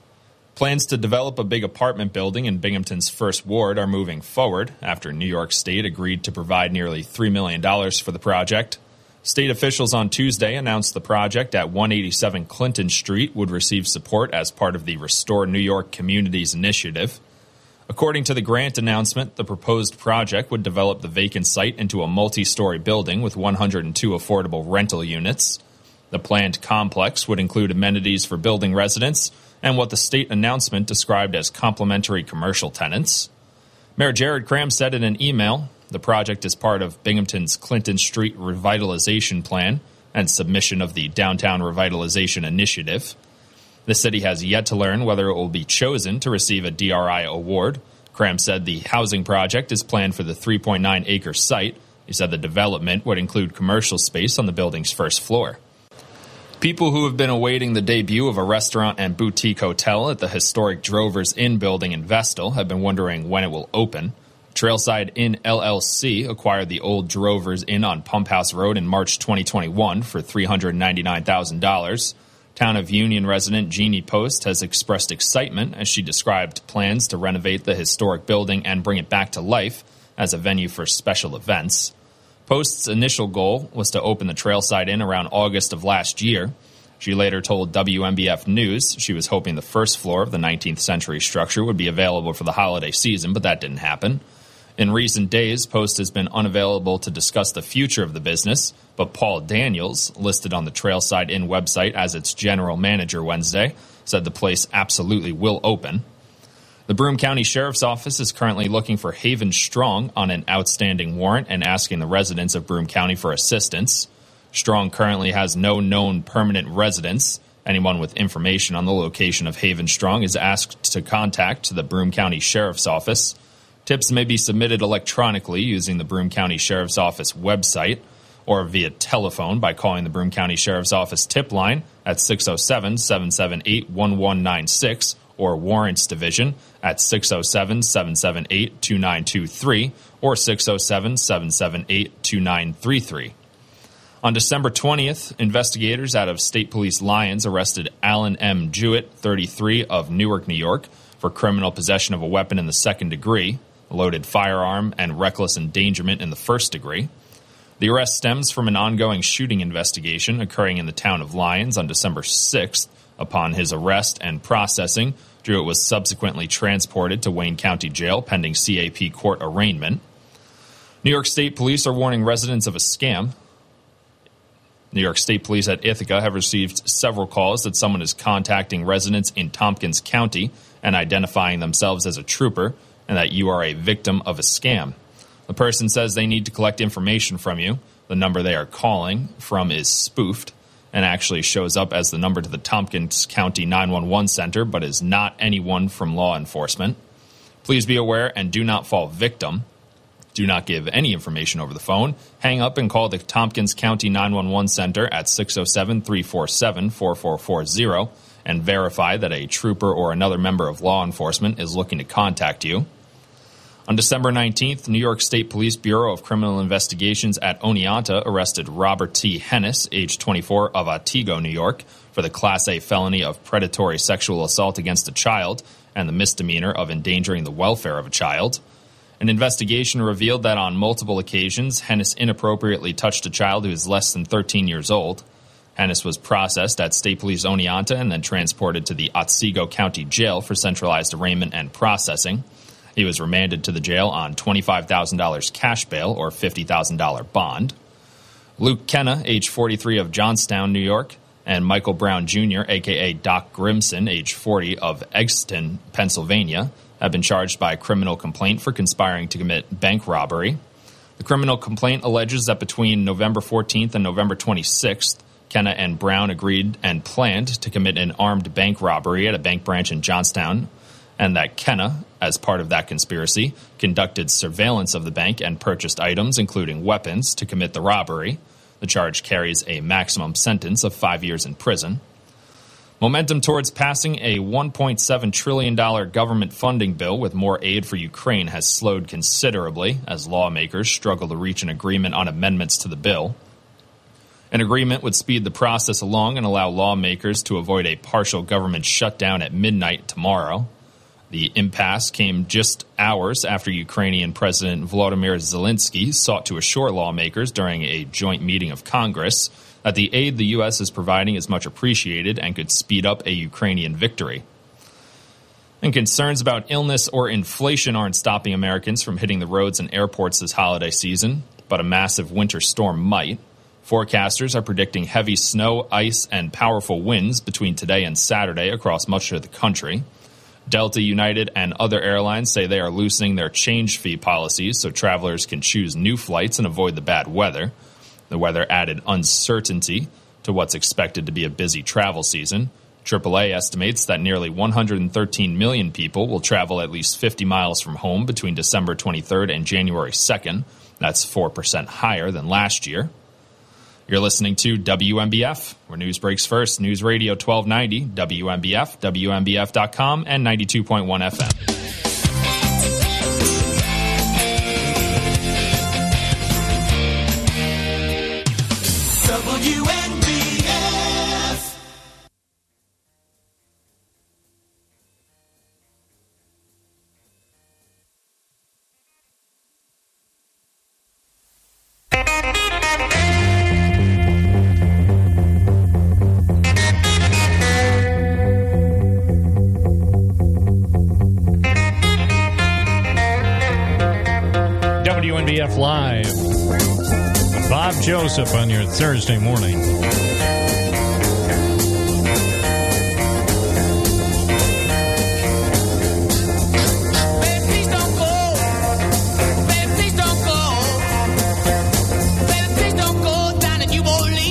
Love you so. Baby, please don't go.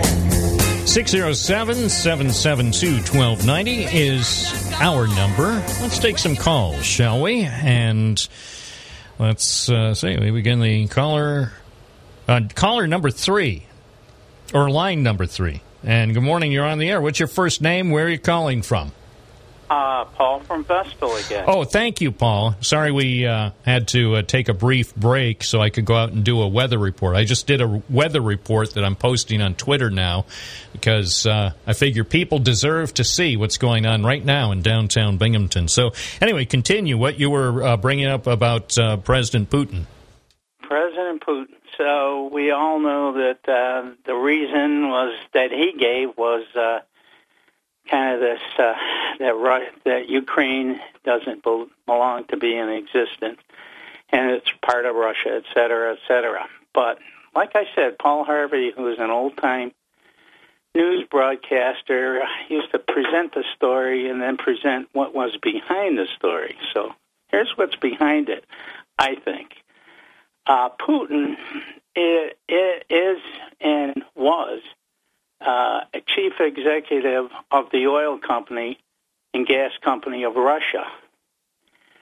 And uh, in Ukraine, they have found recently that Ukraine is sitting on top, and the Crimea, the ocean around the Crimea, which Crimea would uh, have control of it. Whoever owns Crimea owns the ocean uh, rights of that of Crimea. Some of the richest deposits of natural gas and oil in the world. Prior to Russia going in there, Exxon and was another company uh, were developing the the those regions and we're ready to drill for it. So uh, not only we have this war going on for the um, the I think it's a part as a cover story of uh, that it should be part of Russia, but the story behind the whole thing is money and the gas. If if Ukraine develops that, it really puts uh, uh, Russia behind the eight ball because they'll sell it directly to Europe, and Europe is already saying they want to cut the cut ties with Russia. That's the thing that I don't see a lot of people picking up on, but it's a big part of what's going on there. Yeah, it's the whole thing is so sad. It's It is. I mean, it is. I'm all. If you've listened to the program for any length of time, you know I support people making an honest buck. But uh, when when people are motivated by by greed and financial gain, and they break laws and they cause innocent people to be hurt or killed, I I cannot even begin to understand that the selfishness. Yeah, and that's why, uh, you know, it's not only important that they, um, you know, they give the weapons, et cetera, to Ukraine, but they really need to cut the stranglehold of uh, what Russia's got on Europe uh, and uh, other countries uh, selling, you know, because they have so much uh, nat gas and uh, oil, and uh, it, it's a ter- like you say, it's a terrible thing. And as I said before in the other broadcaster, I used to I used to work with many of the facilities and people that I, one of the things that people don't realize, and I'll tell you what I did, and and um, it's very hard. It would people that are in prison, and at least when I was working with them, they have parole. Okay, so you finally get an opportunity to be parole. Well, if you're in prison for 10, 15 years, guess what? You've lost all contact with everybody, even most of the time your own family. And the part of being paroled is, at least was, you got to have a job and a place to live. Well, how do you get a job when you got nobody to talk to? Yeah. Yeah, And it's it's it, it seems you know, we we need to come up with a system, a system that makes justice more fair for everybody. I mean, uh, uh, Yeah. a lot of times people say, "Oh well, don't coddle the criminal." I'm I'm saying if you do something that's criminal in nature and you're convicted, then ultimately there's going to be a price to be paid. But at some point, after you've paid off your debt to society, then society should work to make you a productive citizen in the future so you don't find yourself in a situation where you're going to reoffend. Appreciate your call, Paul. Thank you. All righty. Bye now. Bye. 1116. This is Bob Joseph on News Radio, WNBF. 607 772 1290 is the number. The email address is bob at WNBF.com. You are listening to News Radio, WNBF, 921 FM, 1290 AM, and always available on the free WNBF app. For 15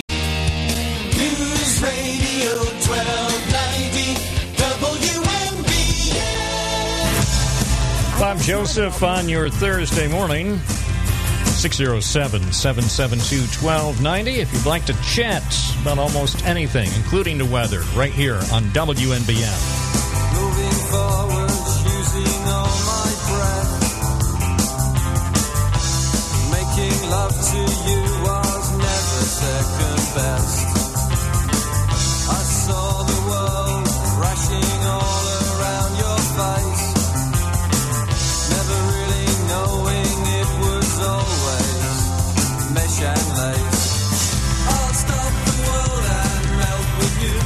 Back to phones we go. It's Chris in Binghamton. Good morning. You're on the air. Bob, good morning. I'd like to advise everybody to stay home. Please do. Roads are not so great. Um, Bob, I will uh, leave everything uh, as this. I will not say anything about the hypocriticalness. I'm going to say Merry Christmas, and we'll talk about it after the new year. But in the meantime, all your listeners out there have a Merry Christmas, and uh, hope uh, you all get what Santa brings. Ho ho ho! Thank you, Chris. Have a have a great day and a great Christmas. Yeah, Merry Christmas, Happy New Year. Thank you. I like that. Hey, we've got a lot to talk about next year. We'll we'll have a whole new year of things to talk about. Don't you worry. I've got lots of things to say that I will say next year. So, as they say in the radio business, stay tuned. Selena from Binghamton, good morning. You're on the air. Hello, Bob. How you doing? I am well. How are you? Kind of heartbroken with uh, some colors bashing you. You're just earning a living like everyone else, including me. I'm doing the best I can. You are doing the best you can, and you are fair and balanced. Fair and balanced. Yeah. On a different note about music, I'm still mourning the loss of Christine McVie from Fleetwood Mac, but I just want to wish everyone a Merry Christmas, including you and all Oh. your staff. Thank you. That means so much to me, Selena. And uh, trust me, I keep all of our listeners in, in my thoughts. I always want the best for our listeners, even those who don't seem to be enthusiastic with the program host. Because I, I've been li- I've been listening to you ever since the Great Flood in 2011, September 7th and 8th, and uh, you do a terrific job. Trust me. Thank you. Uh, um, whenever when anyone bashes you, just throw it out the window and disregard. Okay. All right. Thanks for the support. I appreciate it. Okay. Bye bye. Take care. It's 1122 News Radio, WNBF. Good morning. Uh, you're on the air. What's your first name? Where are you calling from? Uh, Joan from Bingo. Hi, Joan. What's up? Oh, I just wanted to give you an update. Uh, the weed shop in the Binghamton Plaza is no more.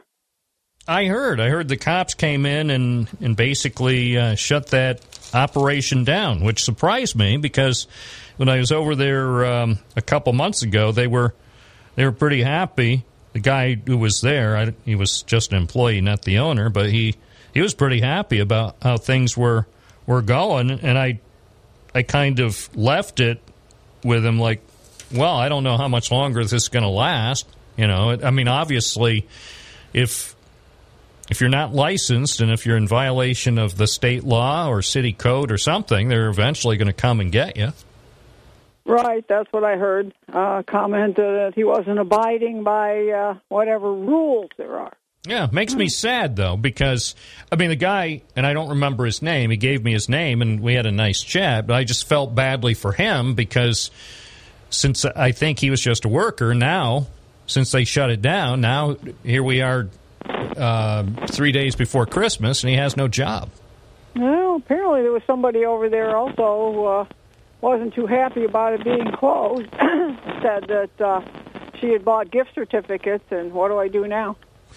I think she should go to the attorney general's office and see if she can file a complaint. I don't know, better better business bureau or something. I don't know. Yeah, It's you like know, that. Or the, you know, like that. yeah, remember the newspaper? The newspaper used to have a column. They called it "Ask Us for Help," and it was uh, sort of to help consumers who who needed assistance. But the newspaper doesn't have it anymore, or, or even the Sun Bulletin before that had something called Action Line. So if you got um, snookered by uh, a, a business scheme or scam, they would go to bat for you and try to get your money back. Yeah, I guess it was quite a bit of traffic through that place. It Yeah. actually had lines every once in a while. Really? Oh, well, wish them the best. I mean, maybe. I, I always hate when people uh, wind up having to deal with bad news during the holiday season. Well, I don't wish them the best. I think uh, marijuana is a stepping stone, and and uh, you know we get to pay for the results of the stepping stone. Well, I certainly don't encourage. No, in fact, if anybody asks me, I discourage them from from using it. I I'm just saying personally, I don't want to see people jammed up or or out of work around the holidays. No, I'm not. I'm not a fan. I had nothing to say about the change in the state law. I'm just saying that I I hate when when people lose. Uh, you know, maybe a, a good source of their income right during the holiday season. Yeah, yeah. So? Well, you know, we just going to have to pay for the medical care. Yeah, I know. And of course, probably the lung cancer. Yeah, unfortunately, I, I think you might be right. Appreciate your call, Joan. Mm-hmm. Thanks. 1125. This is Bob Joseph live at News Radio, WNBF. 921 FM, 1290 AM, and streaming live at WNBF.com.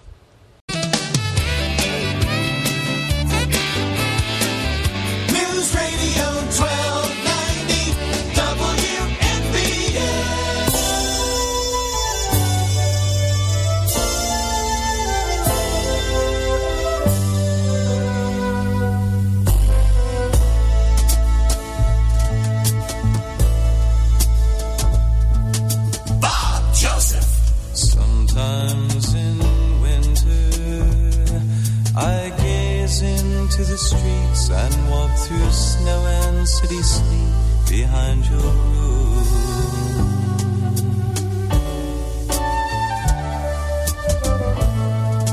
Sometimes in winter, forgotten memories remember you behind the trees with leaves that cry.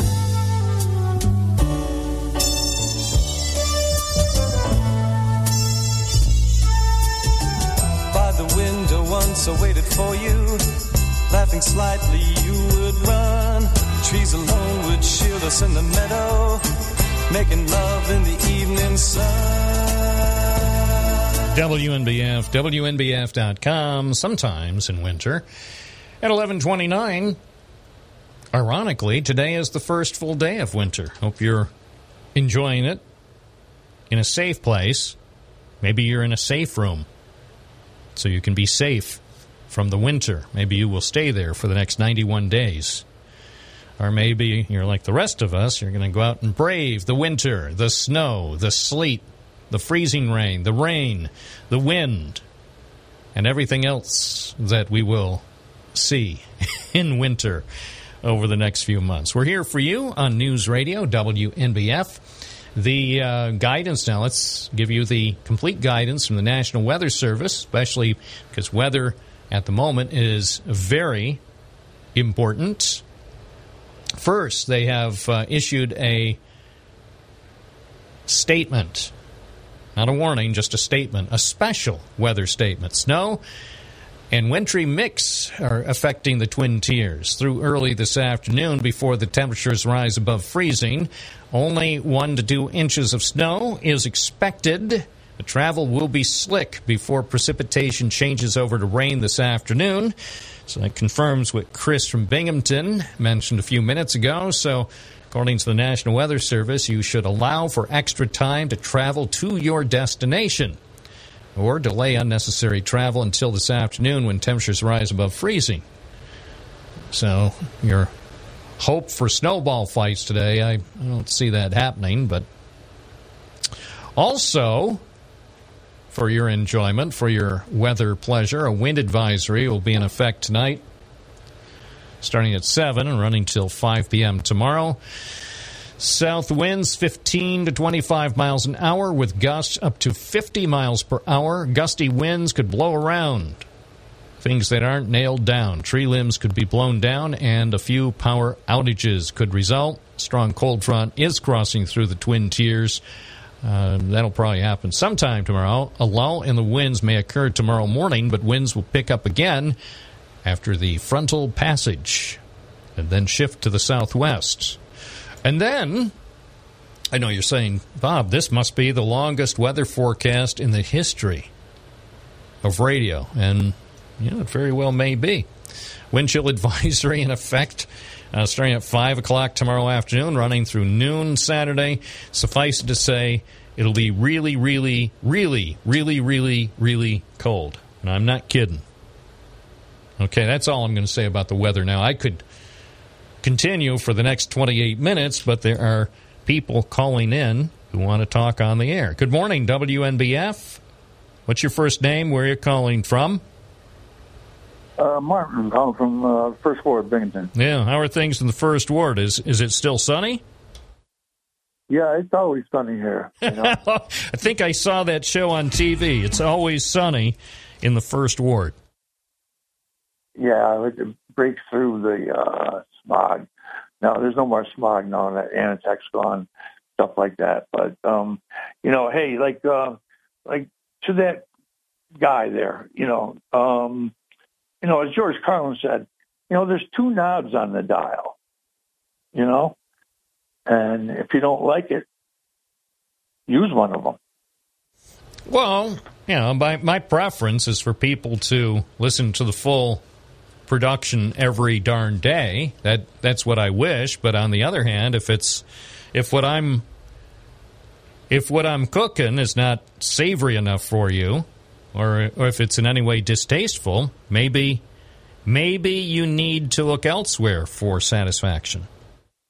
Right. You know, and like a while back, uh, you had a, a journalist on. I don't think it was Jeff Kresge. It was something like he came on and he, this guy says, uh, journalist. Are you kidding me? God, you know, it's like, what's, what's next, Bob? Teachers? I mean, come on. You know, I mean, if, uh, there's a lot of his ilk following this program, if he wants to, uh, uh listen to that, you know. Right. You Uh, know. the, the guy that used to work for the Secret Service, he's one. I mean, you know, I don't. I don't castigate the guy who used to work from the Secret Service, even if I don't agree with him. I, I think, I think that guy Dan Bongino from noon to three, and then Sean Hannity from three to six, and Mark Levin from six to nine. I think they have great shows and offer their uh, vision of the world, and and they have every right to, and I I encourage them to do it. Just because I don't march in lockstep with the host of the syndicated programs on on WNBF doesn't mean that they don't have a right to express their opinion. No, they have every right, but every opinion, I think, reasonable opinions. I'm not talking about uh, you know conspiracy theories and crackpot ideas. I mean, that's that's why the internet exists. But for radio and and cable TV, having uh, uh, a free exchange of views and opinions, I think, is healthy. Yes, and um, you know, there's like I said, there's plenty of that going on. But the last thing about that person is, that, you know, he's always one of his famous things he used to say is that, "Don't you people see how things are?" You know, I said, "Yeah, well, I see how they are. The thousands of people climbing up the walls and up to the Capitol and and trying to overthrow our democracy. Is there anything worse than that? You know, this is what we're we're standing on, what we're founded on. And, you know, and, and uh, what happened today about that former guy there, we'll see where that goes. But hopefully, um, you know, no one's above the law. And that person certainly should. Yeah, and by the way, if he broke the law, there should be consequences.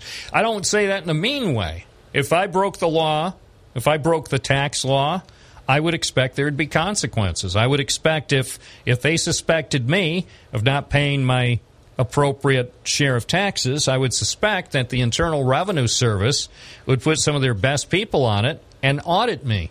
Wouldn't take long because my my situation is not that complicated. But if they suspected that I was shortchanging them on tax payments, I would expect ultimately to have to pay the piper because that's fair, and that's that's all I want for him. I don't want him to be treated special and be singled out as some sort of bad bad guy. But if he didn't pay his fair share of taxes during those years that are being scrutinized, then there has to be some consequence. That's the way our system of taxation works. Yeah, and it also came out last night. It looks like he got a he got a couple of years break there from the IRS while he was uh, in office there that they didn't even uh, look at him for, Right. for some Yeah, and that's that's a weird thing. They don't have a good explanation why why they basically.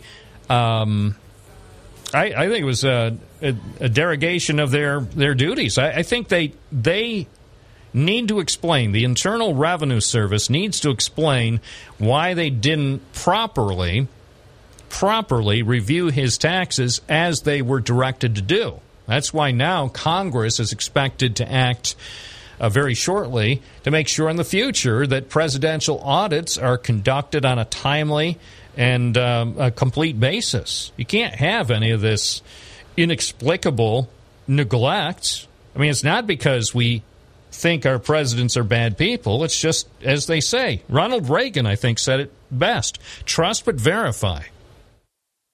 Yeah, well, and a matter of fact, you had that guy on the radio. You had him on your program. You know? I did.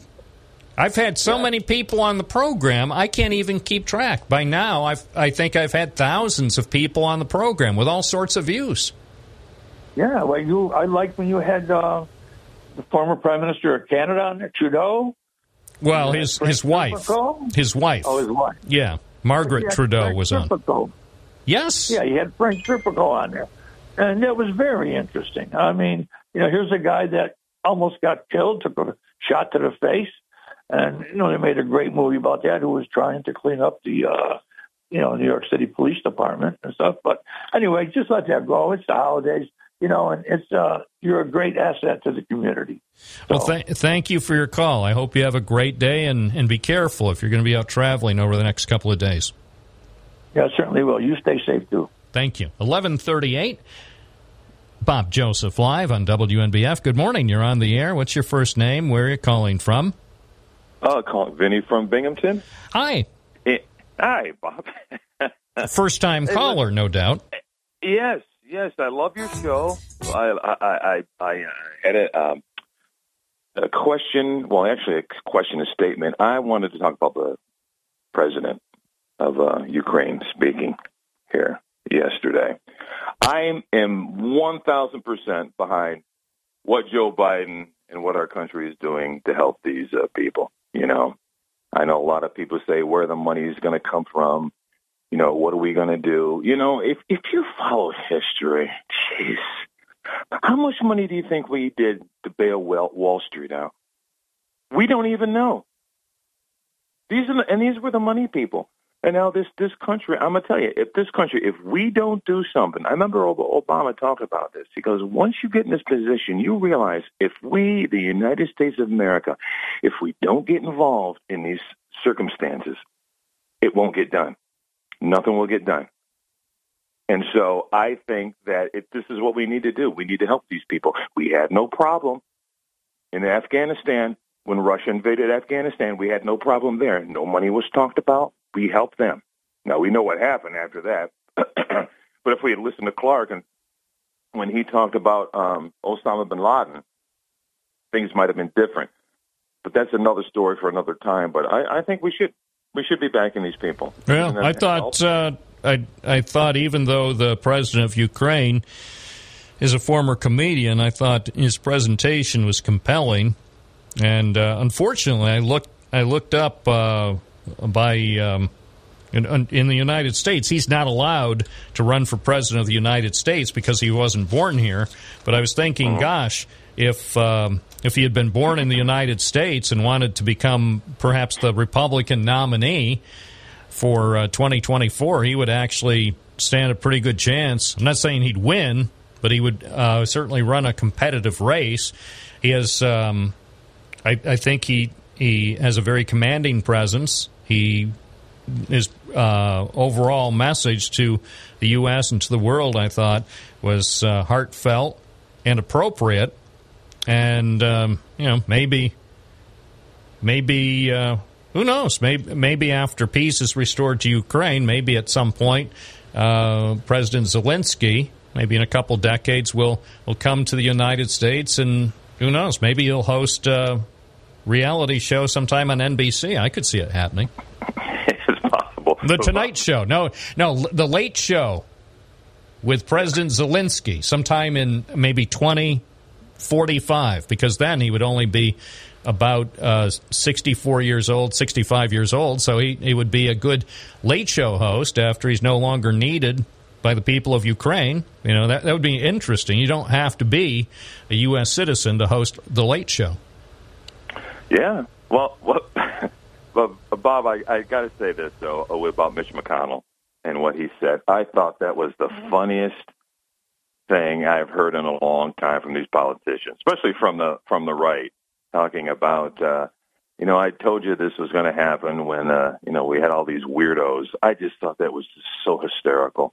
And, you know, it, it's the truth. It's, it's the truth. You got, look at, we've got to have some people with some substance. We've got to have some people with ideas.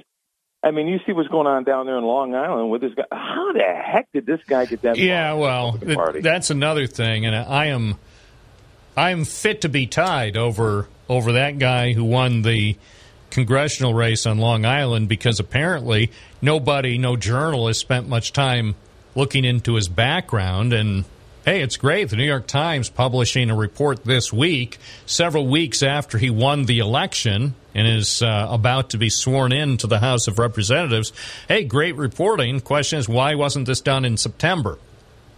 Yeah. And I'm not blaming the New York Times. You could say, look, the, the tri state area has other newspapers. Heck, the New York Post. Maybe the New York Post, instead of spending so much time on somebody's used laptop, could have spent Yeah. some time looking into the background of the Republican candidate in that congressional district. That would have been more of a public service, in my opinion. Anyway, appreciate your call. Hope you have a great day. Yep, you too. 1143, more calls coming up. You're listening to Bob Joseph. I continue to do it. I continue to do it. Because, in fairness, if I don't do it, who will? You're listening to News Radio, WNBF 921 FM, 1290 AM, and streaming at WNBF.com. Who's.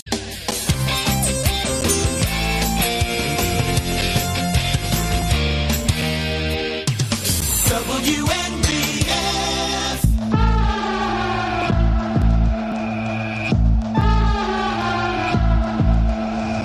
Locked ring. It's making me angry. It's making me mad. Maxed out minimum wage. My brain is a time bomb. I'm saying goodbye. Mom, I'll see you again. WNBF. Smiling in photos without any reason with people that I'll ever know. I'm out of control,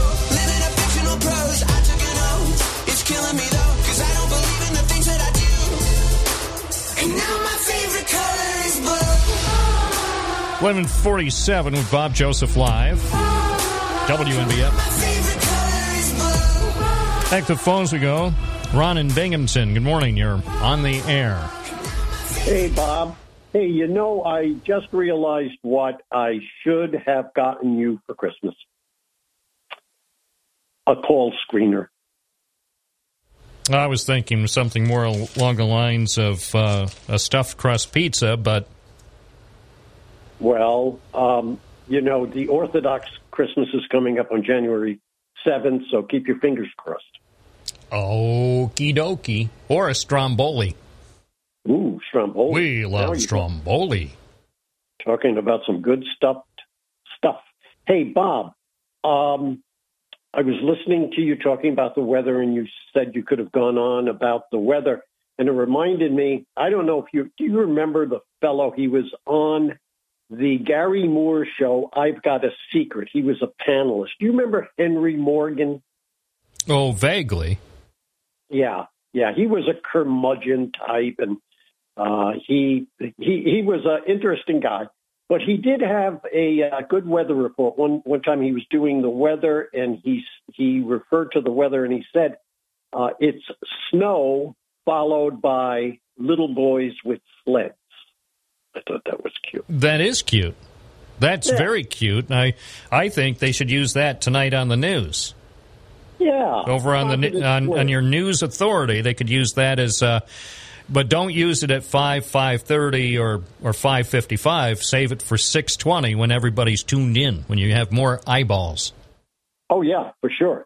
And one other thing, and I'm not going to keep you long today because uh, I called in kind of late and wanted to talk about a couple of things I'll say for next time. But uh, I was thinking Joan's call uh, was interesting when she was talking about marijuana. I was thinking uh, about a good name for a uh, marijuana sales place, you know, a place that sells marijuana. How about this, Bob? How about calling it Gateway Marijuana Sales? Sure. Yeah. Ma- marijuana. Yeah, marijuana gateway or uh, yeah, yeah, the gateway to your future. yes. Yeah. Your gateway to your foggy future. They could call it, uh, or, or we're the gateway guys. Hi, I'm the gateway guy. It's Bob and Ron, the gateway guys. Come on down to our wacky weed hut in the plaza. Yeah, uh, right across from Bo- uh, from Bobo Mart, conveniently located. Yeah, we're going to take over the world. I like um, Bob's Wholesale Club.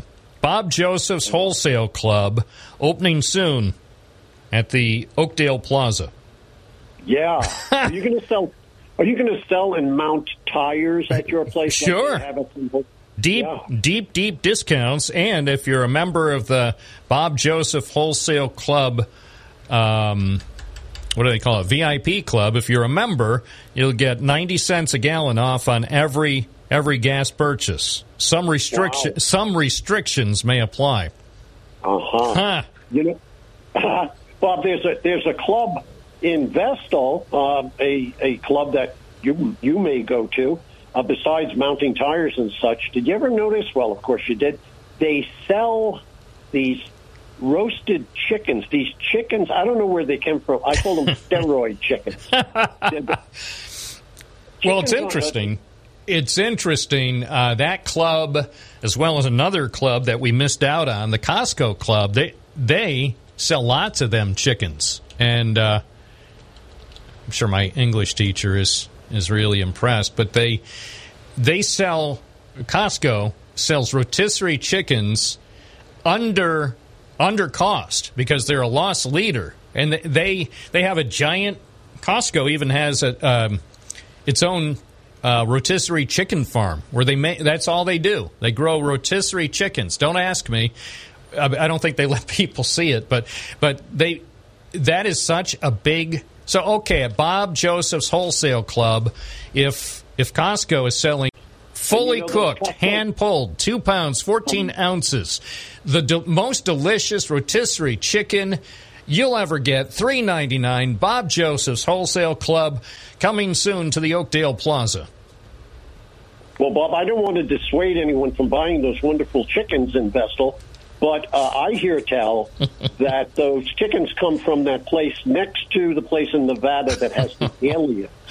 I see what he did there. WNBF. Good morning. You're on the air. What's your first name? Where are you calling from?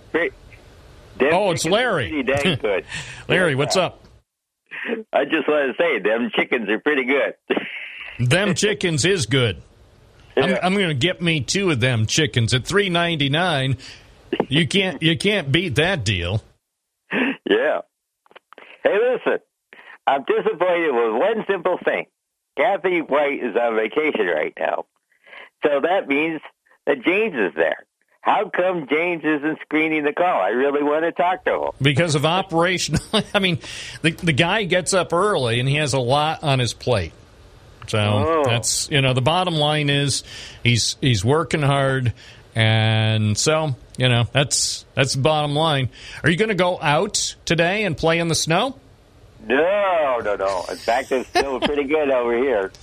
Yeah. I don't. I don't go out and play in the snow. Thank you very much. yeah, I I did during the uh, the news break at eleven because the snow had just started here a short time before that, and so I Right. I filmed one of those things that they put on Twitter just to prove to people that hey, look at me, I'm. I'm not a weather authority, but I can still walk in the snow, and so I did about a 90 second report around here at the uh, at our global headquarters so people could see just just how how bad things were. And I called it on Twitter. I said, "Real weather now." I think that's going to be my new weather segment. I'm going to get a trademark for it. And obviously, I'm no authority on the weather, but I, that'll be my new my new brand starting in January. Real weather now, and I will tweet out these reports. You know, a filmed report, maybe once a morning, so people can see what the real weather is going on here in downtown Binghamton. Mm-hmm. Okay.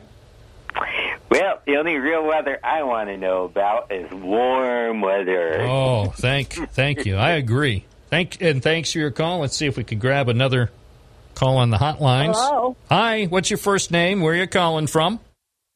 I'm Beverly from the town of Dickinson. How you doing today? Never better. What's up?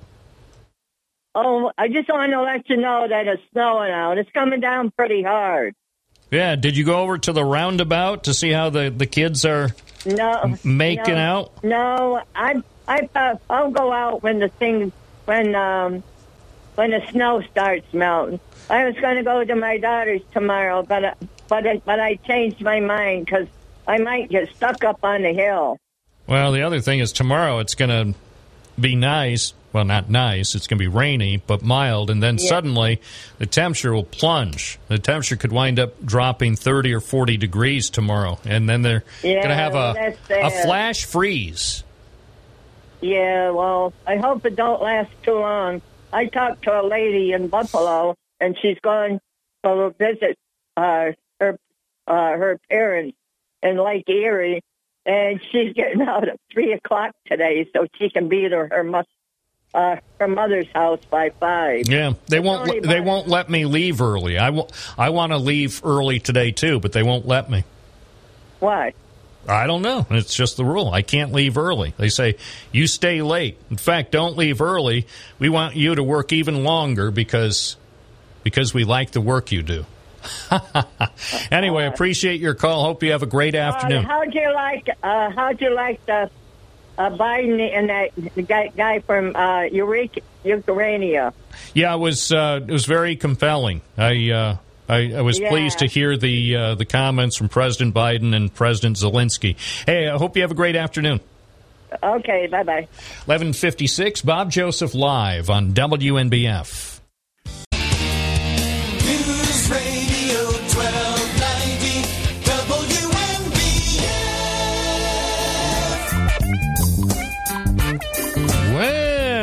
My good friend Barry Manilow once said, looks like we made it. Mission accomplished. Watch out for that snow, and then the rain, and then the wind, and then the snow. Rinse and repeat.